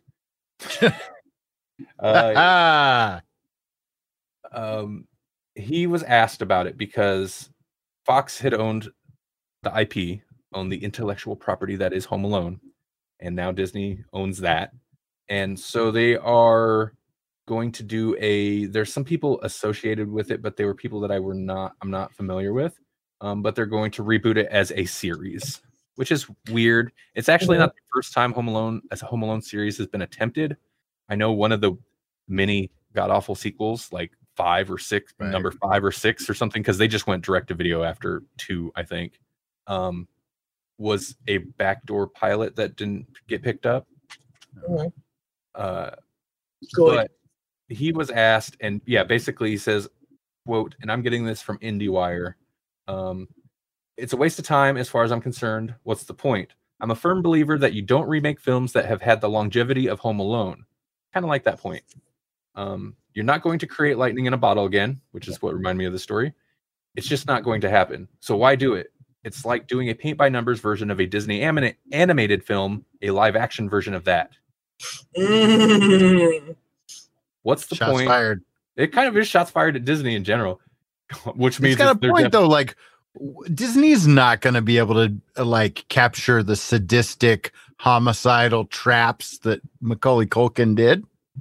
Mm. This is a Disney film show. right. And can I be can I be a little controversial? no, Home Alone Melanie. sucked. Home Alone it's sucked. good. The timeless classic. It sucked. timeless It classic. shouldn't have had one sequel, much less a reboot of a sequel. It's crap. Lost in New York is not too bad. Except it's got worth it for that sound. So worth it for that sound. oh man, it was I'm gonna clip that and make that my ringtone. I love it. Um, it's cheesy. Okay, I get it, but like, it's pretty good. Is it? It's great. I watched it on. Hey, Grawlix Cinematic Universe. Go to Mhm. grawlixpodcast.com. Check out Cinematic Universe. And Jasper and I uh, did Home Alone a while back. Home Alone and, and Die Hard, Christmas classics that Melanie loves. That hurts. For all your wet and sticky bandit needs. Ugh. Well, Okay, they're terrible. Yeah. yes. Die Yeah. Hard's not terrible, but it's not a Christmas movie. Um, Home Alone is terrible. The the first movie And a that, Christmas that movie. the first movie that was decent that Macaulay Culkin was in was The Good Son. The Good Son is good. It wasn't even that great, really, but it was not bad. And Elijah Wood was in it, and I love. What about Wood. My Girl? Which is What the about second My time Girl? that movie's I don't like My Girl. timeless It made- classic. It made me cry. Yeah, it's impactful. This is the second time My Girl's come up this episode, which is more than anybody's talked about My Girl in a, a decade. yeah, Yeah. right. Uh, uh, yeah. If you've been playing the uh, home game version of Grawlix Nights Bingo, go ahead and mark in the free space square for My Girl 2. Ugh, Paul says Home Alone the series, GPS for the holidays. CPS. CPS, oh, Child Protective Services. I was thinking GPS because like it's kind of hard to lose. No, it's not. I shouldn't say that. People probably lose kids all the time. But you know, it'll take a lot more than magical windstorm to Make you lose your kids. make you lose your kids now. Now it's the government. The government now locked it's you. the government. Full circle. The dead zone. Well, how about cell service. Stone? How about Stoned Alone? Because this article mentions that before the Disney Fox merger, Fox apparently had been d- developing a reimagining of Home Alone called Stoned Alone, and the plan was for Ryan, Ryan Reynolds to star in the leading role as an adult stoner who finds himself who finds himself fending off robbers while alone over the holidays and high on marijuana. if you're gonna do Stoned Alone, an adult version, why not just use Macaulay Culkin? True. yeah, yeah, that would actually be kind of amazing. Yeah. and he's looking uh, he looks like Macaulay Culkin as an adult is always a little weird, but he's looking way healthier than he was for a long time. When He's he on was all like, kind- he was like, "Pay me twenty dollars to eat this pizza." Sorry. That's right. That's right. He and was. that weird video of just him sitting there eating a piece of pizza. Yeah, Pretty it's good. so awkward. I've kind of come to appreciate him, uh, adult Macaulay Culkin, because he's he pops up on listen, you pop up on Red Letter Media a bunch. Mhm. I'm a fan. Yeah, you you're a fan of the This guy's weird, great. like meat abusing egg beater. We're not going to talk about him. Let's move on. That's- she's talking about how to basic, which is Oh, jeez. without meat abusing egg. Wait, wait, what'd you say? Meat abusing egg beater? Yes, because that's what he does. He's like slap, slap, slap, slap, and then he breaks a bunch of eggs and like is doing something inappropriate. Is all I'm saying. Okay. Oh, the the kid who played, uh, I think the lead in Jojo Rabbit would Mhm. be the Macaulay Culkin character in the Home Alone, whatever's, Hmm. whatever. That kid was all right, except that the- the makeup. He was supposed to be scarred up. They could have done a little better on the makeup. Yeah. He looked fine. Yeah. Yeah, I doubt you can jump on a Grenade and look. yeah look anything like that. but All right. you know, magic. I'm gonna skip the Amber Heard and Johnny Depp stories because I there was two. Oh God, that is a whole drama that we've never dived into because that's Right. that's not the kind of stuff we do. But there were basically, uh, as far as she's concerned, Aquaman two, she's still going to be in it because people are like, kick her out because of l- their lawsuit stuff. Johnny Depp did get kicked out of uh, Fantastic Beasts series. Um, so the story I had about him was basically just he was forced out. He filmed one scene, but he's getting paid for the whole movie. So Well, that's not too bad then. right, right. He's like vacation. He's like, I'm going back to my island. But yeah, I mean that's drama. That's drama. That's their personal life drama, and I know it's very public, but that's not. That's why. That's what's so irritating about trying. You know, we report. We report. We read a bunch of news from the same sites over and over. That's because most sites that do like entertainment news, it's all celebrity gossip, and that's not Yeah. what we're doing. Yeah. Unless we're talking about a Snyder watch, that that will gossip it up. Uh, real quick, because this will get me to a thing I want to point. So, YouTube Rewind, not happening this year. They canceled YouTube Rewind. What? Uh, YouTube made a tweet because once again, news is coming from Twitter. Since 2010, we've ended the year with Rewind, a look back at the year's most impactful creators, videos, and trends, which in itself has become a meme for how out of touch YouTube actually is with Right. their the you because Yeah. whether you love it or only remember 2018 mhm, the, at least they know rewind has always meant was, was always meant to be a celebration of you 2020 we don't care about you and we're not going to hide it oh, okay that's not what We're not gonna hide it anymore. Yeah. but 2020 has been different and it doesn't feel right to carry on as if it weren't. So we're taking a break from Rewind this year. I'm so torn on I'm not torn on this. We know that so much of of the good that did happen in 2020 was created by all of you. You found ways to lift people up, help them cope and make them laugh. You made it a hard year. You made a hard year general genuinely better. Thank you for making a difference, YouTube. I feel like that's a prime reason to then still double down and celebrate the you in YouTube. Mhm. And That's it's like what A better reason, even. go do what people have been wanting to like actually go back and do like an old school style rewind where it focuses on the popular non huge corporation, Oh my non talk show host, non Will Smith channels. Yes. Yeah, Yeah. Last year was the biggest joke ever. Right. Like they mentioned, you know, or only remember 2018. It's been a joke since 2018. Like it's a meme. Um, Yeah, I mean it's an event now because it's such a joke. Mhm. Like the the videos that are reactions to it get more views, almost get more views than the real thing. they definitely get more upvotes Yeah. Oh, for sure. Yeah, by far. Or thumbs up or whatever it is. Yeah, yeah. Yeah. Paul says, can we get a YouTube fast forward instead? Amen. yeah. All right. Well, this is because I eternally, i say, even as we stream out to YouTube right now, youtube.com slash Grawlix podcast, I eternally enjoy crapping on YouTube because I feel like that's, what they do to their users. it's just, they've just made it harder and harder. There are Mhm. hundreds of videos on the Grawlix channel, and they've just been stripping away things that are available to us for years. Yeah. So, Yeah. Right. Whatever. Just because we don't get the views. Well, maybe Now- what? I can shave my head again. No, we're not going to do that ever. Okay. However, this story did bring the greatest thing I've seen today. I haven't seen much today, so um because because Way I found that, I'd found that story, I had found that I had found that story whatever on something and it like it was just a link to the tweet. So I'm like, well, screw that website. I'm just go to the tweet. And on Twitter, under this thing, it's like, here's more tweets, more the random tweets. And I come across this Oh, and this is the great but greatest thing I've seen today. Yep. And it amused me, and I was like, this is a story all on its own. This is from the official Xbox account at Xbox. Yeah. We can't believe we have to say this, but please do not blow vape smoke into your Xbox Series X. That's from today. Or no, that's from yesterday, it looks like. Uh yeah. Yeah, that was great.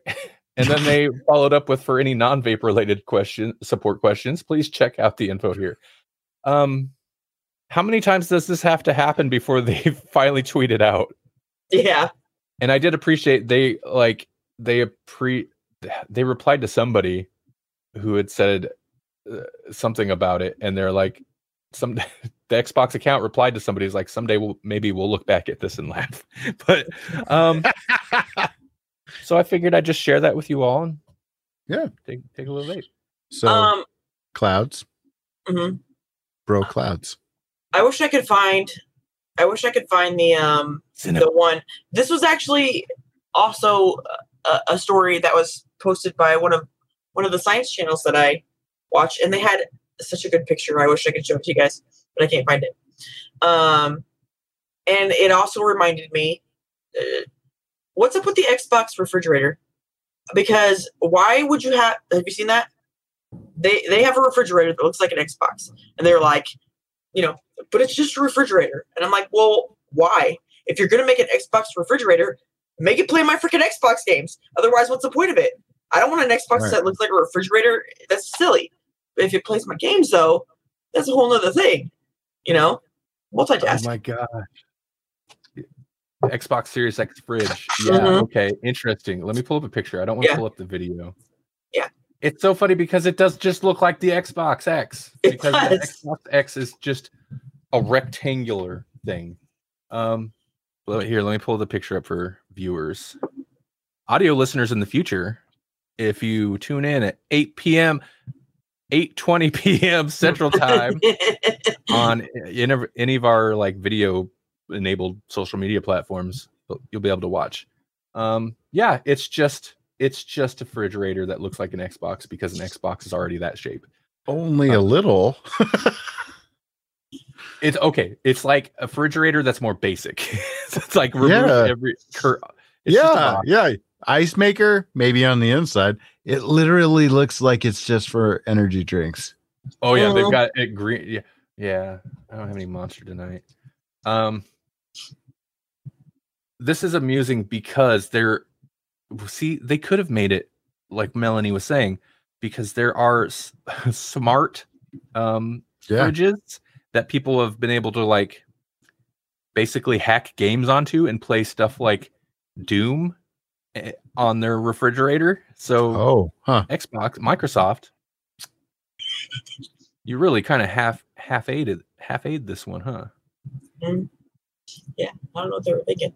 And besides that, if you were gonna get an Xbox fridge, wouldn't it be a mini fridge? Really? Come on. Right. Matt, Matt said, "Is that at 820?"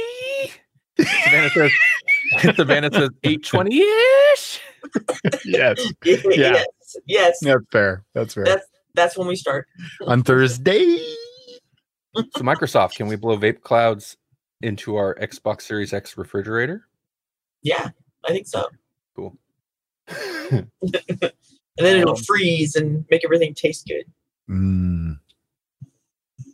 Skip that. Skip that because that's a major time killer. All right, are we ready? Are we ready for everyone's favorite segment? Yes. I'm ready. I am so ready. Do it. I'm doing it.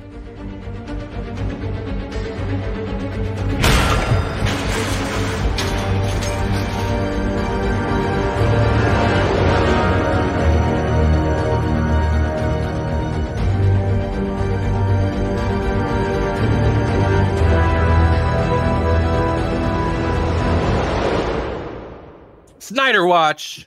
Watch out. 'Cause Snyder's here to show you all kinds of stuff.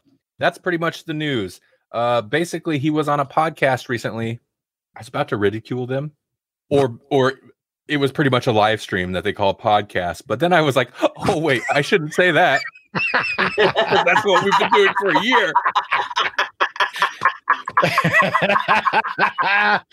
oh, Ooh. This is totally a podcast still.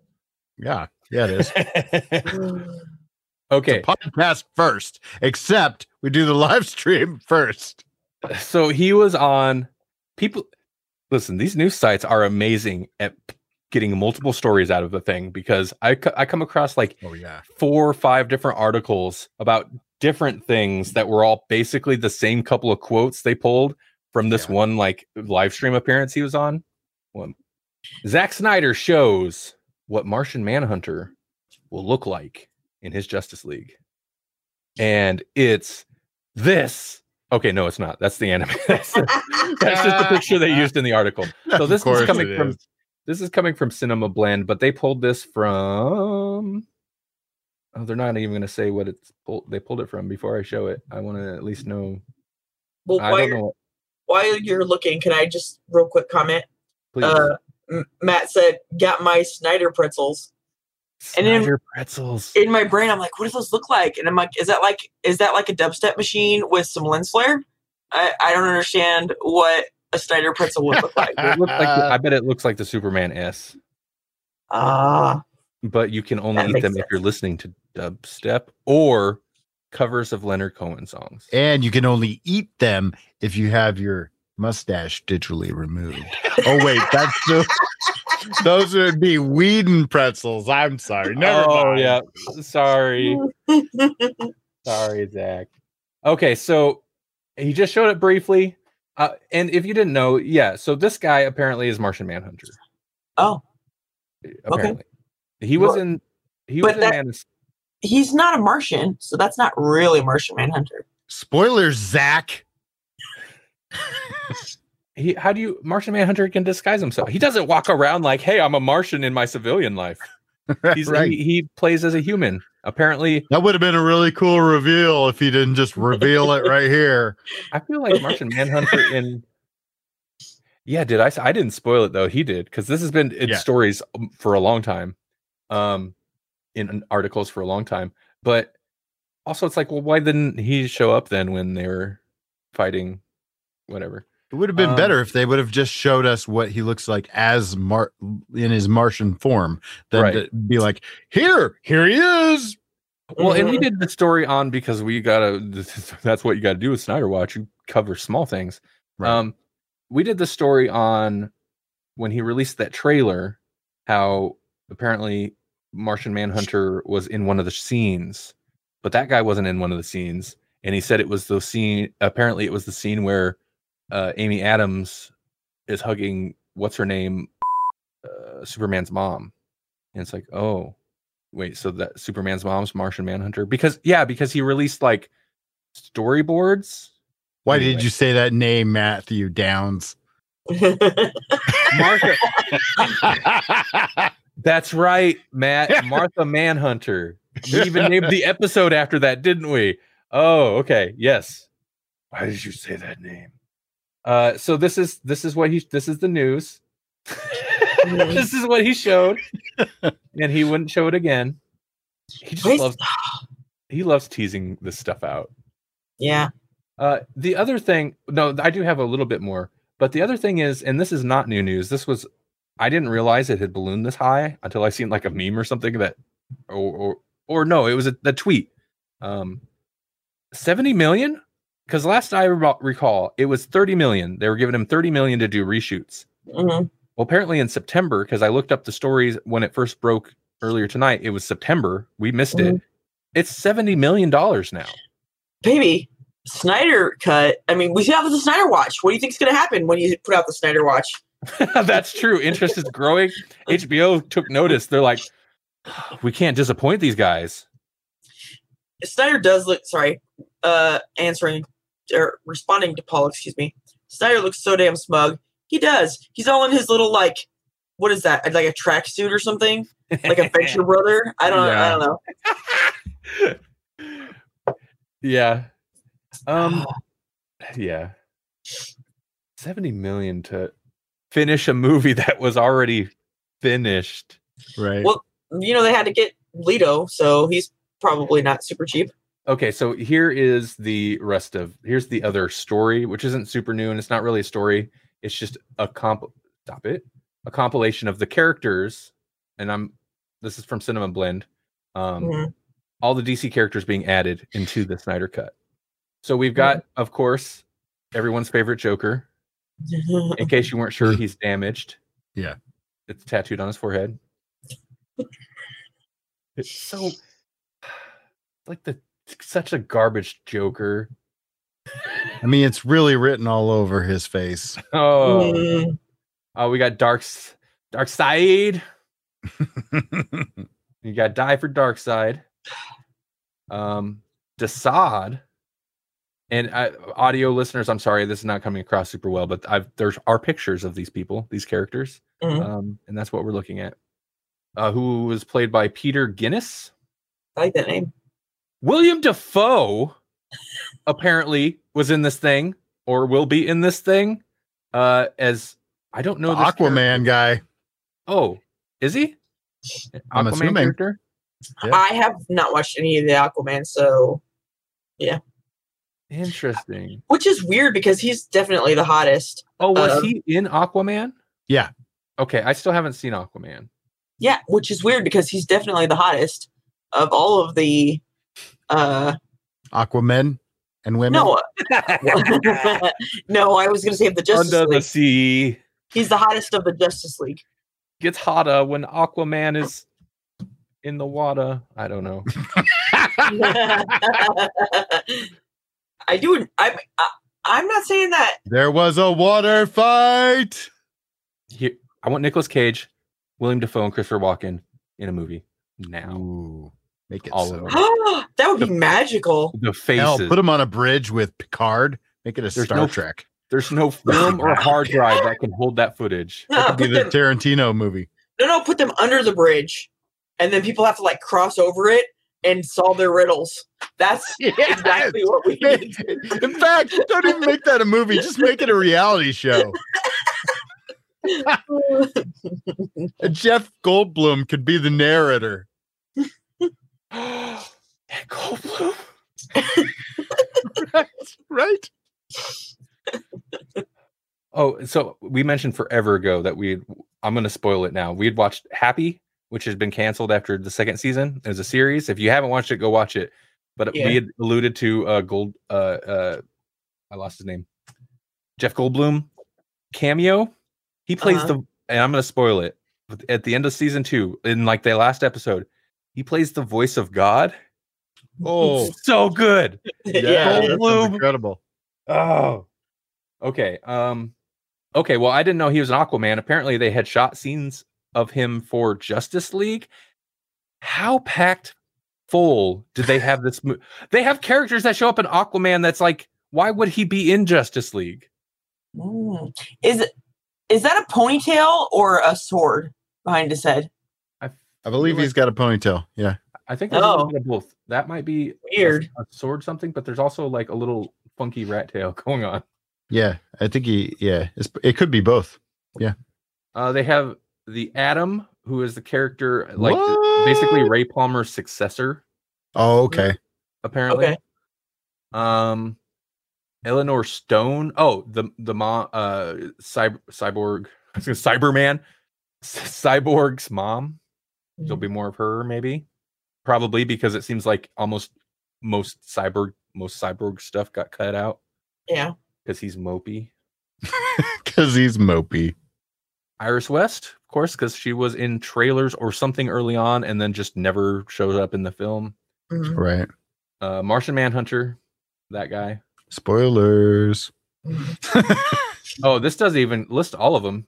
Um, because then there's also p- probably in footage we've seen, but Lex Luthor is it there when what's his name? D- D- Didn't they D- say uh, that uh, Ryan Reynolds was going to be in there as Green Lantern somehow? talk of yeah, I've heard talk of that.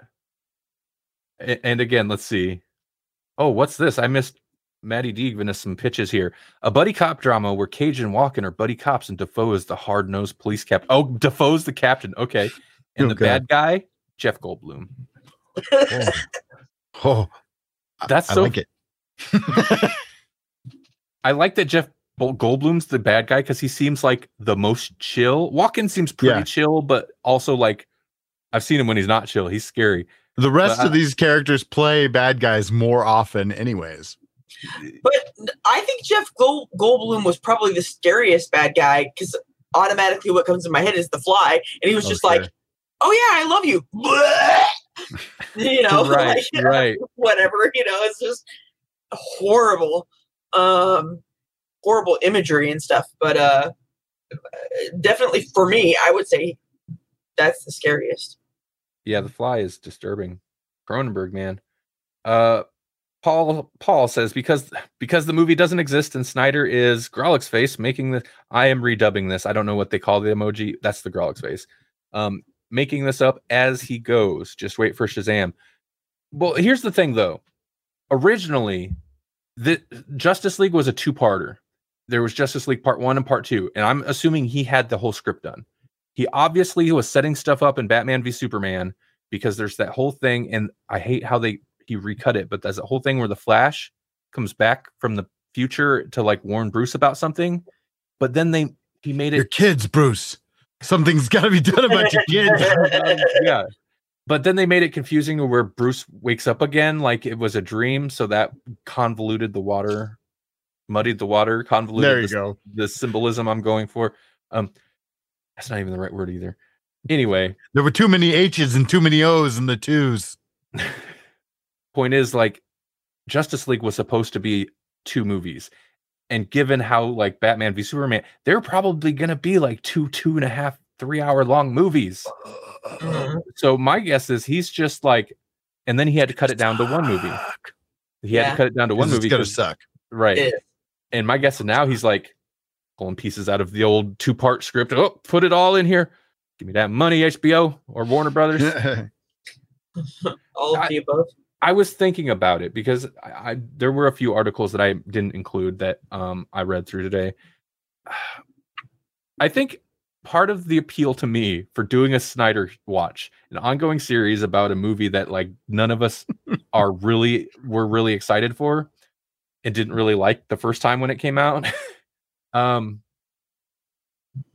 because it's like the Donner cut or something like that or or Yeah. even like Blade Runner think about all the weird director's cuts and studio cuts of that movie like i'm fascinated by these alternate versions and like what what why what happened what got messed up what was the original vision of these movies and we get to watch because of the in because of the horrible one, one horrible wonder that is the internet we get to watch it play out in real time and Right. it's very strange but it's also it is somewhat unprecedented because I- this, donner then didn't get to like take what he shot for Superman 2 and turn Uh-huh. it into a multi-part uh big massive multi-million dollar budget TV series. Like Yeah. it's it's it's interesting and it's weird. It is interesting too because I think it, it will be really different, and usually they're not. Usually it's a couple cuts. The exception being Paycheck.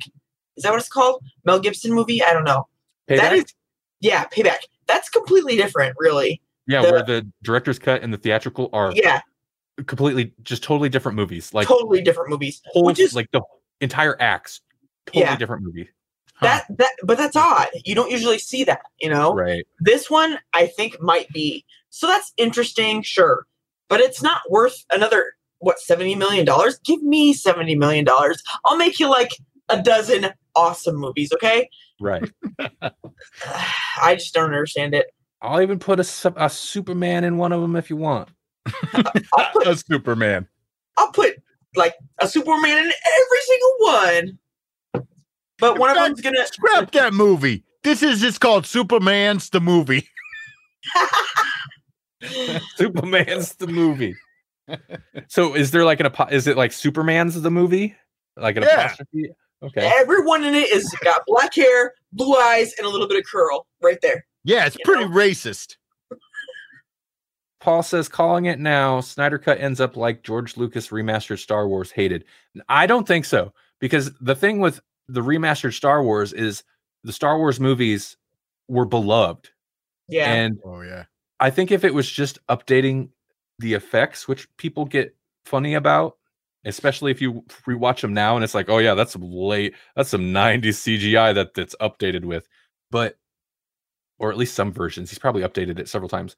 But he messed with certain things that like the Han shot first thing, yeah. like it's so out overplayed, or it's so like people made that joke to death. But I think it made people so upset because you're fundamentally changing the character Right. and it's it Can I- the, the s- the uh, Whedon cut of s- s- uh, Justice League is not a beloved movie. I don't know. This has nothing to do with anything, but I did mention earlier. I watched Mandalorian with my nephew. He was super pissed off. Is that okay? Yeah, pissed off that Sure. uh that Boba Fett and who's the guy before him? Jango Who- Fett? Huh? Jango Fett, his dad. Yes, that Yeah. they were not. That Disney made them not Mandalorians, and he's like, Oh. that's just crap. And I'm like, I don't even know what any of that means, but I'll be upset with you because you want me to be. Um, so if you're a big Star Wars fan, I'm upset with you. Okay.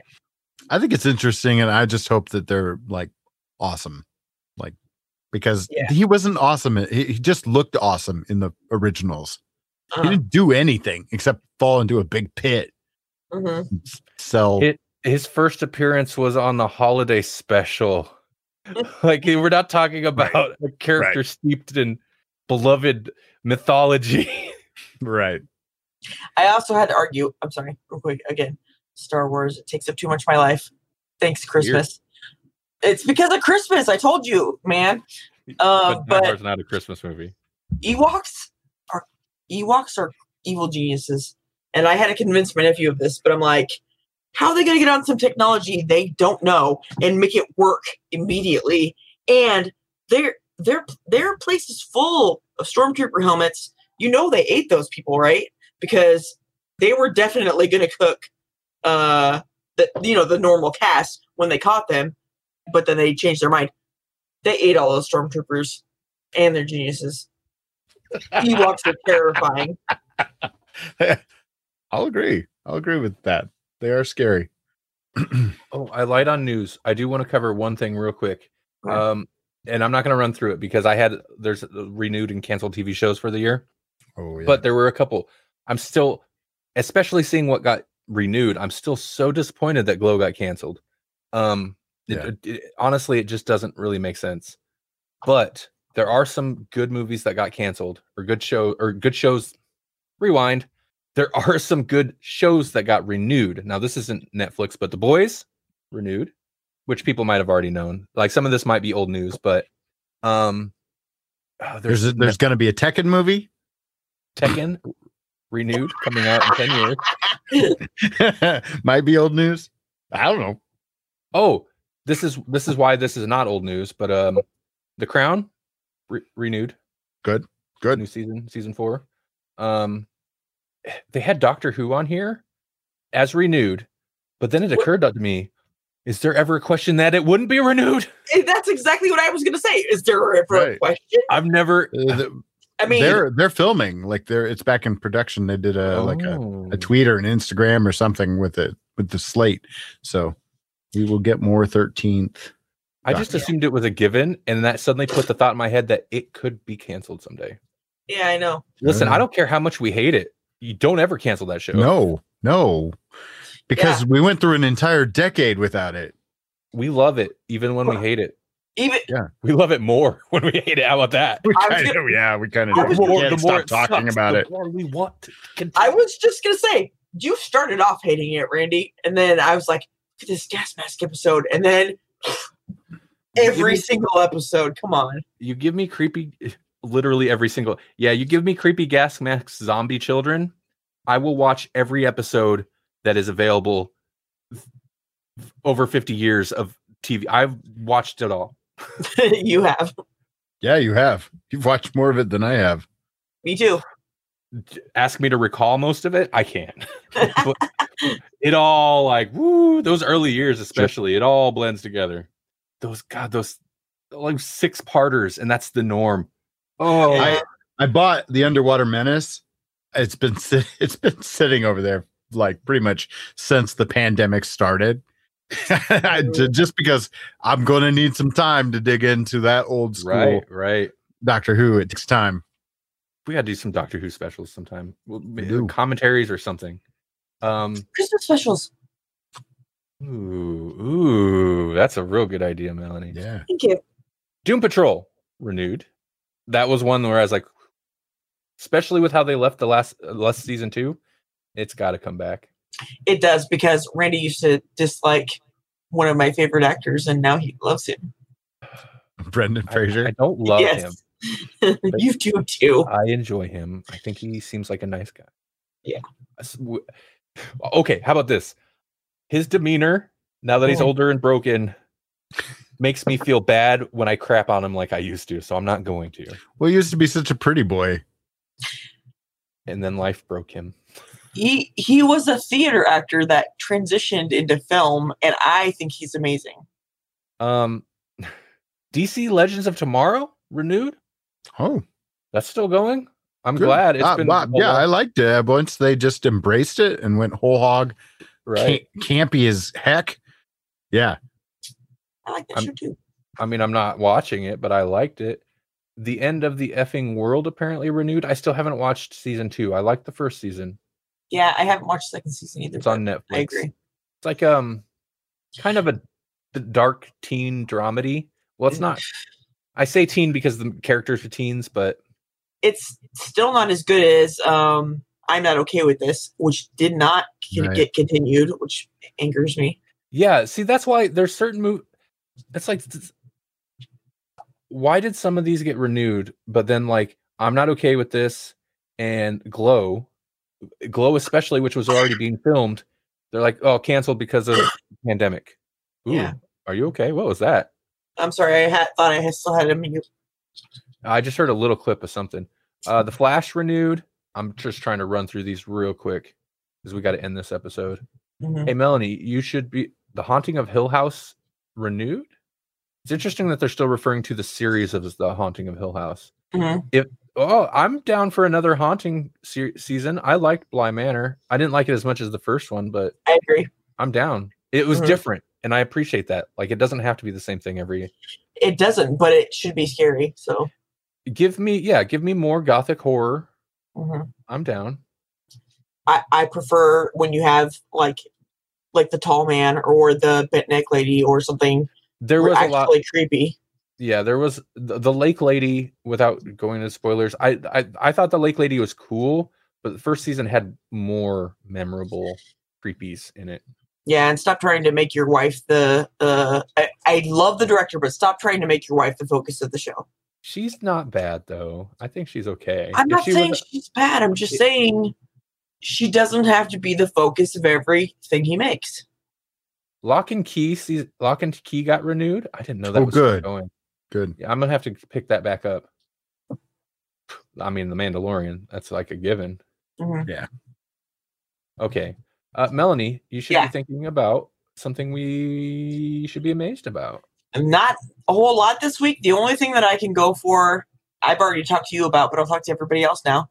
Um, dark matter is a hypothetical thing that they've had for a long time because there's there's too much stuff in the universe and not enough that we can see and quantify.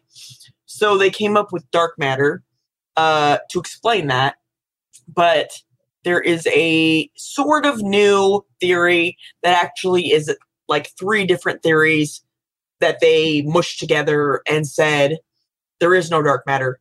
Dark matter is information, and information has a, a mass and is also energy, and it would account for the lack of other matter in the universe uh, without dark matter being a thing, uh, which I find fascinating. Um, so the idea of it behind it basically is that information is in itself a thing that has both um, mass and energy, which seems actually really realistic to me because, like, say, say you take a DVD and you fill it with stuff, that stuff's got to take up space, right? Which should take up, I mean, it might not be much, but it should have some kind of weight to it, you would think, or mass. So this makes a lot of sense to me. But it's not proven, of course. Neither is dark matter either.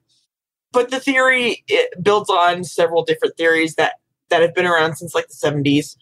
Um, uh, like massive compact compact halo objects, um, or uh, WIMPs or other things like that. Instead of all of instead of the dark matter and all of those things, it would just be that information has a. I hate saying I hate differentiating between weight and mass because they're connected, but they're not the same thing. So it has a mass, um, which would create gravity and such, and would explain the lack of matter in the universe that we made up dark matter for. And um, if this theory were true, then it would basically be like everything has information embedded in it, and that information has its own mass that creates the lack of matter that we have in the universe. Um, Uh, yes, go ahead. Okay. No, yeah. I'm, I'm not. We, we got into horse feathers. of course, everything has tech information embedded. My whole thing, and I don't want to get into it again because we've had this conversation off, We off have offline. But uh, of course, information is embedded in all things. yes, Information. You study me, in my mech. What makes me, and you measure me. That's all information because it's me. It's not your, information. it's your just DNA me. holds You- information. you derive information from me. Yeah, the DNA Yes. does, but like it's just stuff in my DNA that makes things happen until somebody's like, that does that. Here's this information. And That's my view on it. your but your DNA Oh. descri- is information that describes how you were built. You know, so the it's uh, I no, I I get it. I get it. I'm just saying. I'm just saying. Like it's it's a lofty concept. it is, but when you consider how many objects there are in the universe that would all have information stored in them, every like every single atom almost would have the information of what is included in that atom. If you account, if you say all that has mass, that would account for all of the dark matter that we make up, that we say exists in the universe. It's a very interesting theoretical. Um, The White That is- House does have matter, though, not maybe from the people in it, but just the atoms. and you're taking a make up joke. You're itself. taking you're taking Matt's joke, and you're uh, reacting to it seriously. I want to So- know if it accounts for updog. Maddie D says so. The White House has no dark matter because it, because it has no information, or is that orange matter? No, I liked it getting political. I was trying to wrap it around back to that, yeah, and then segue out of this into the end of the show. yeah, because he doesn't like this argument for me because he's like, no, things things have No, because ultimately, and I mean, the story is renaming dark matter to information, but even in the information, you're just renaming a thing information. That's fine, but like, it's weird. Like, it doesn't, it's an interesting uh, thing to think about, but I'm like, listen, where's my teleporter? That's what I'm amazed about. yeah, but this is this is like stone scientists with nothing to do, and they're like, it's uh, oh, what if dark matter is really just information, Okay. man. they're not stoned. They might be tripping, but they're not stoned. Oh, you know the scientists, huh? No, I just know drugs. Okay, and oh, that's right. When it's this lofty, it's it's not just weed. that's right.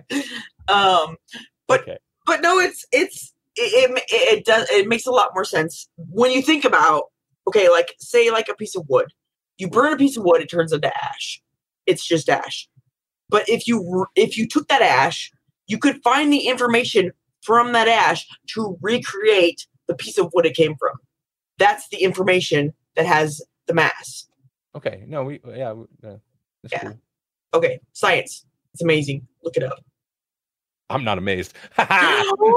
Oh no. okay. No, I like I like that you threw that out. Maybe somebody like it. It's it's it's a head scratcher. No, it's it's it is one of the things. One of the stories you brought up. That's more like it's more of a thinker.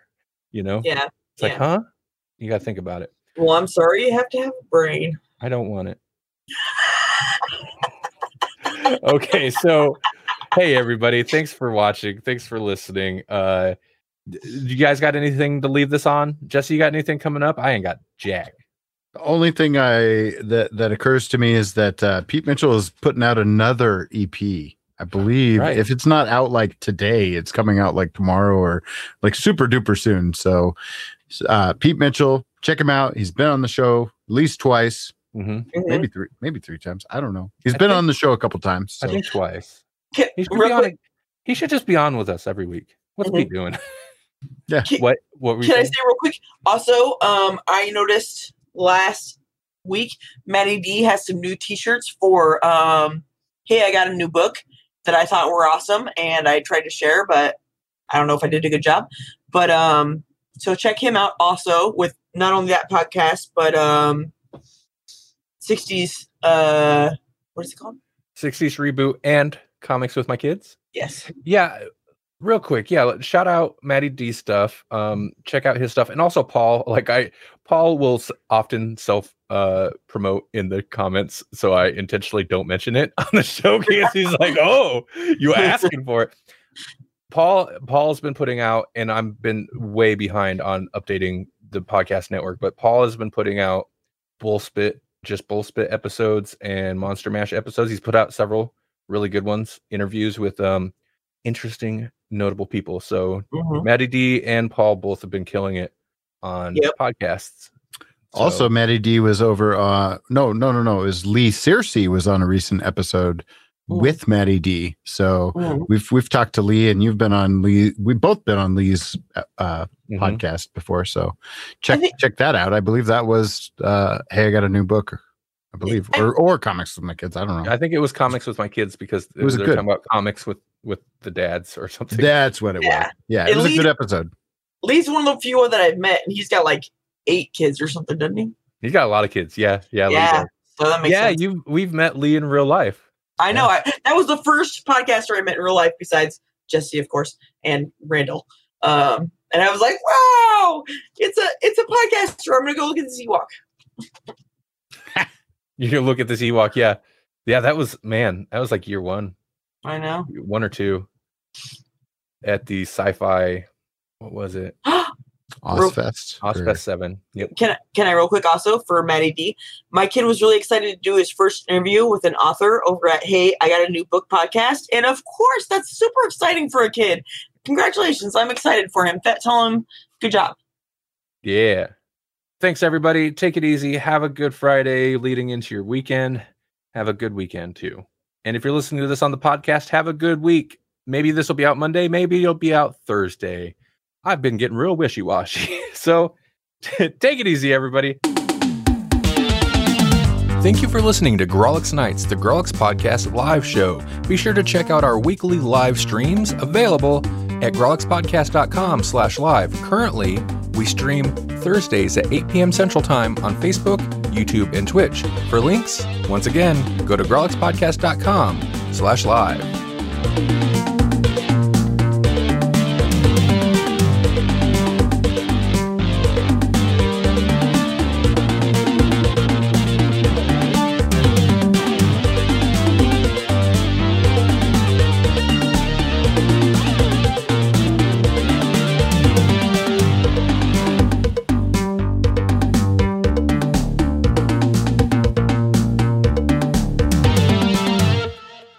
Count the votes, all of them.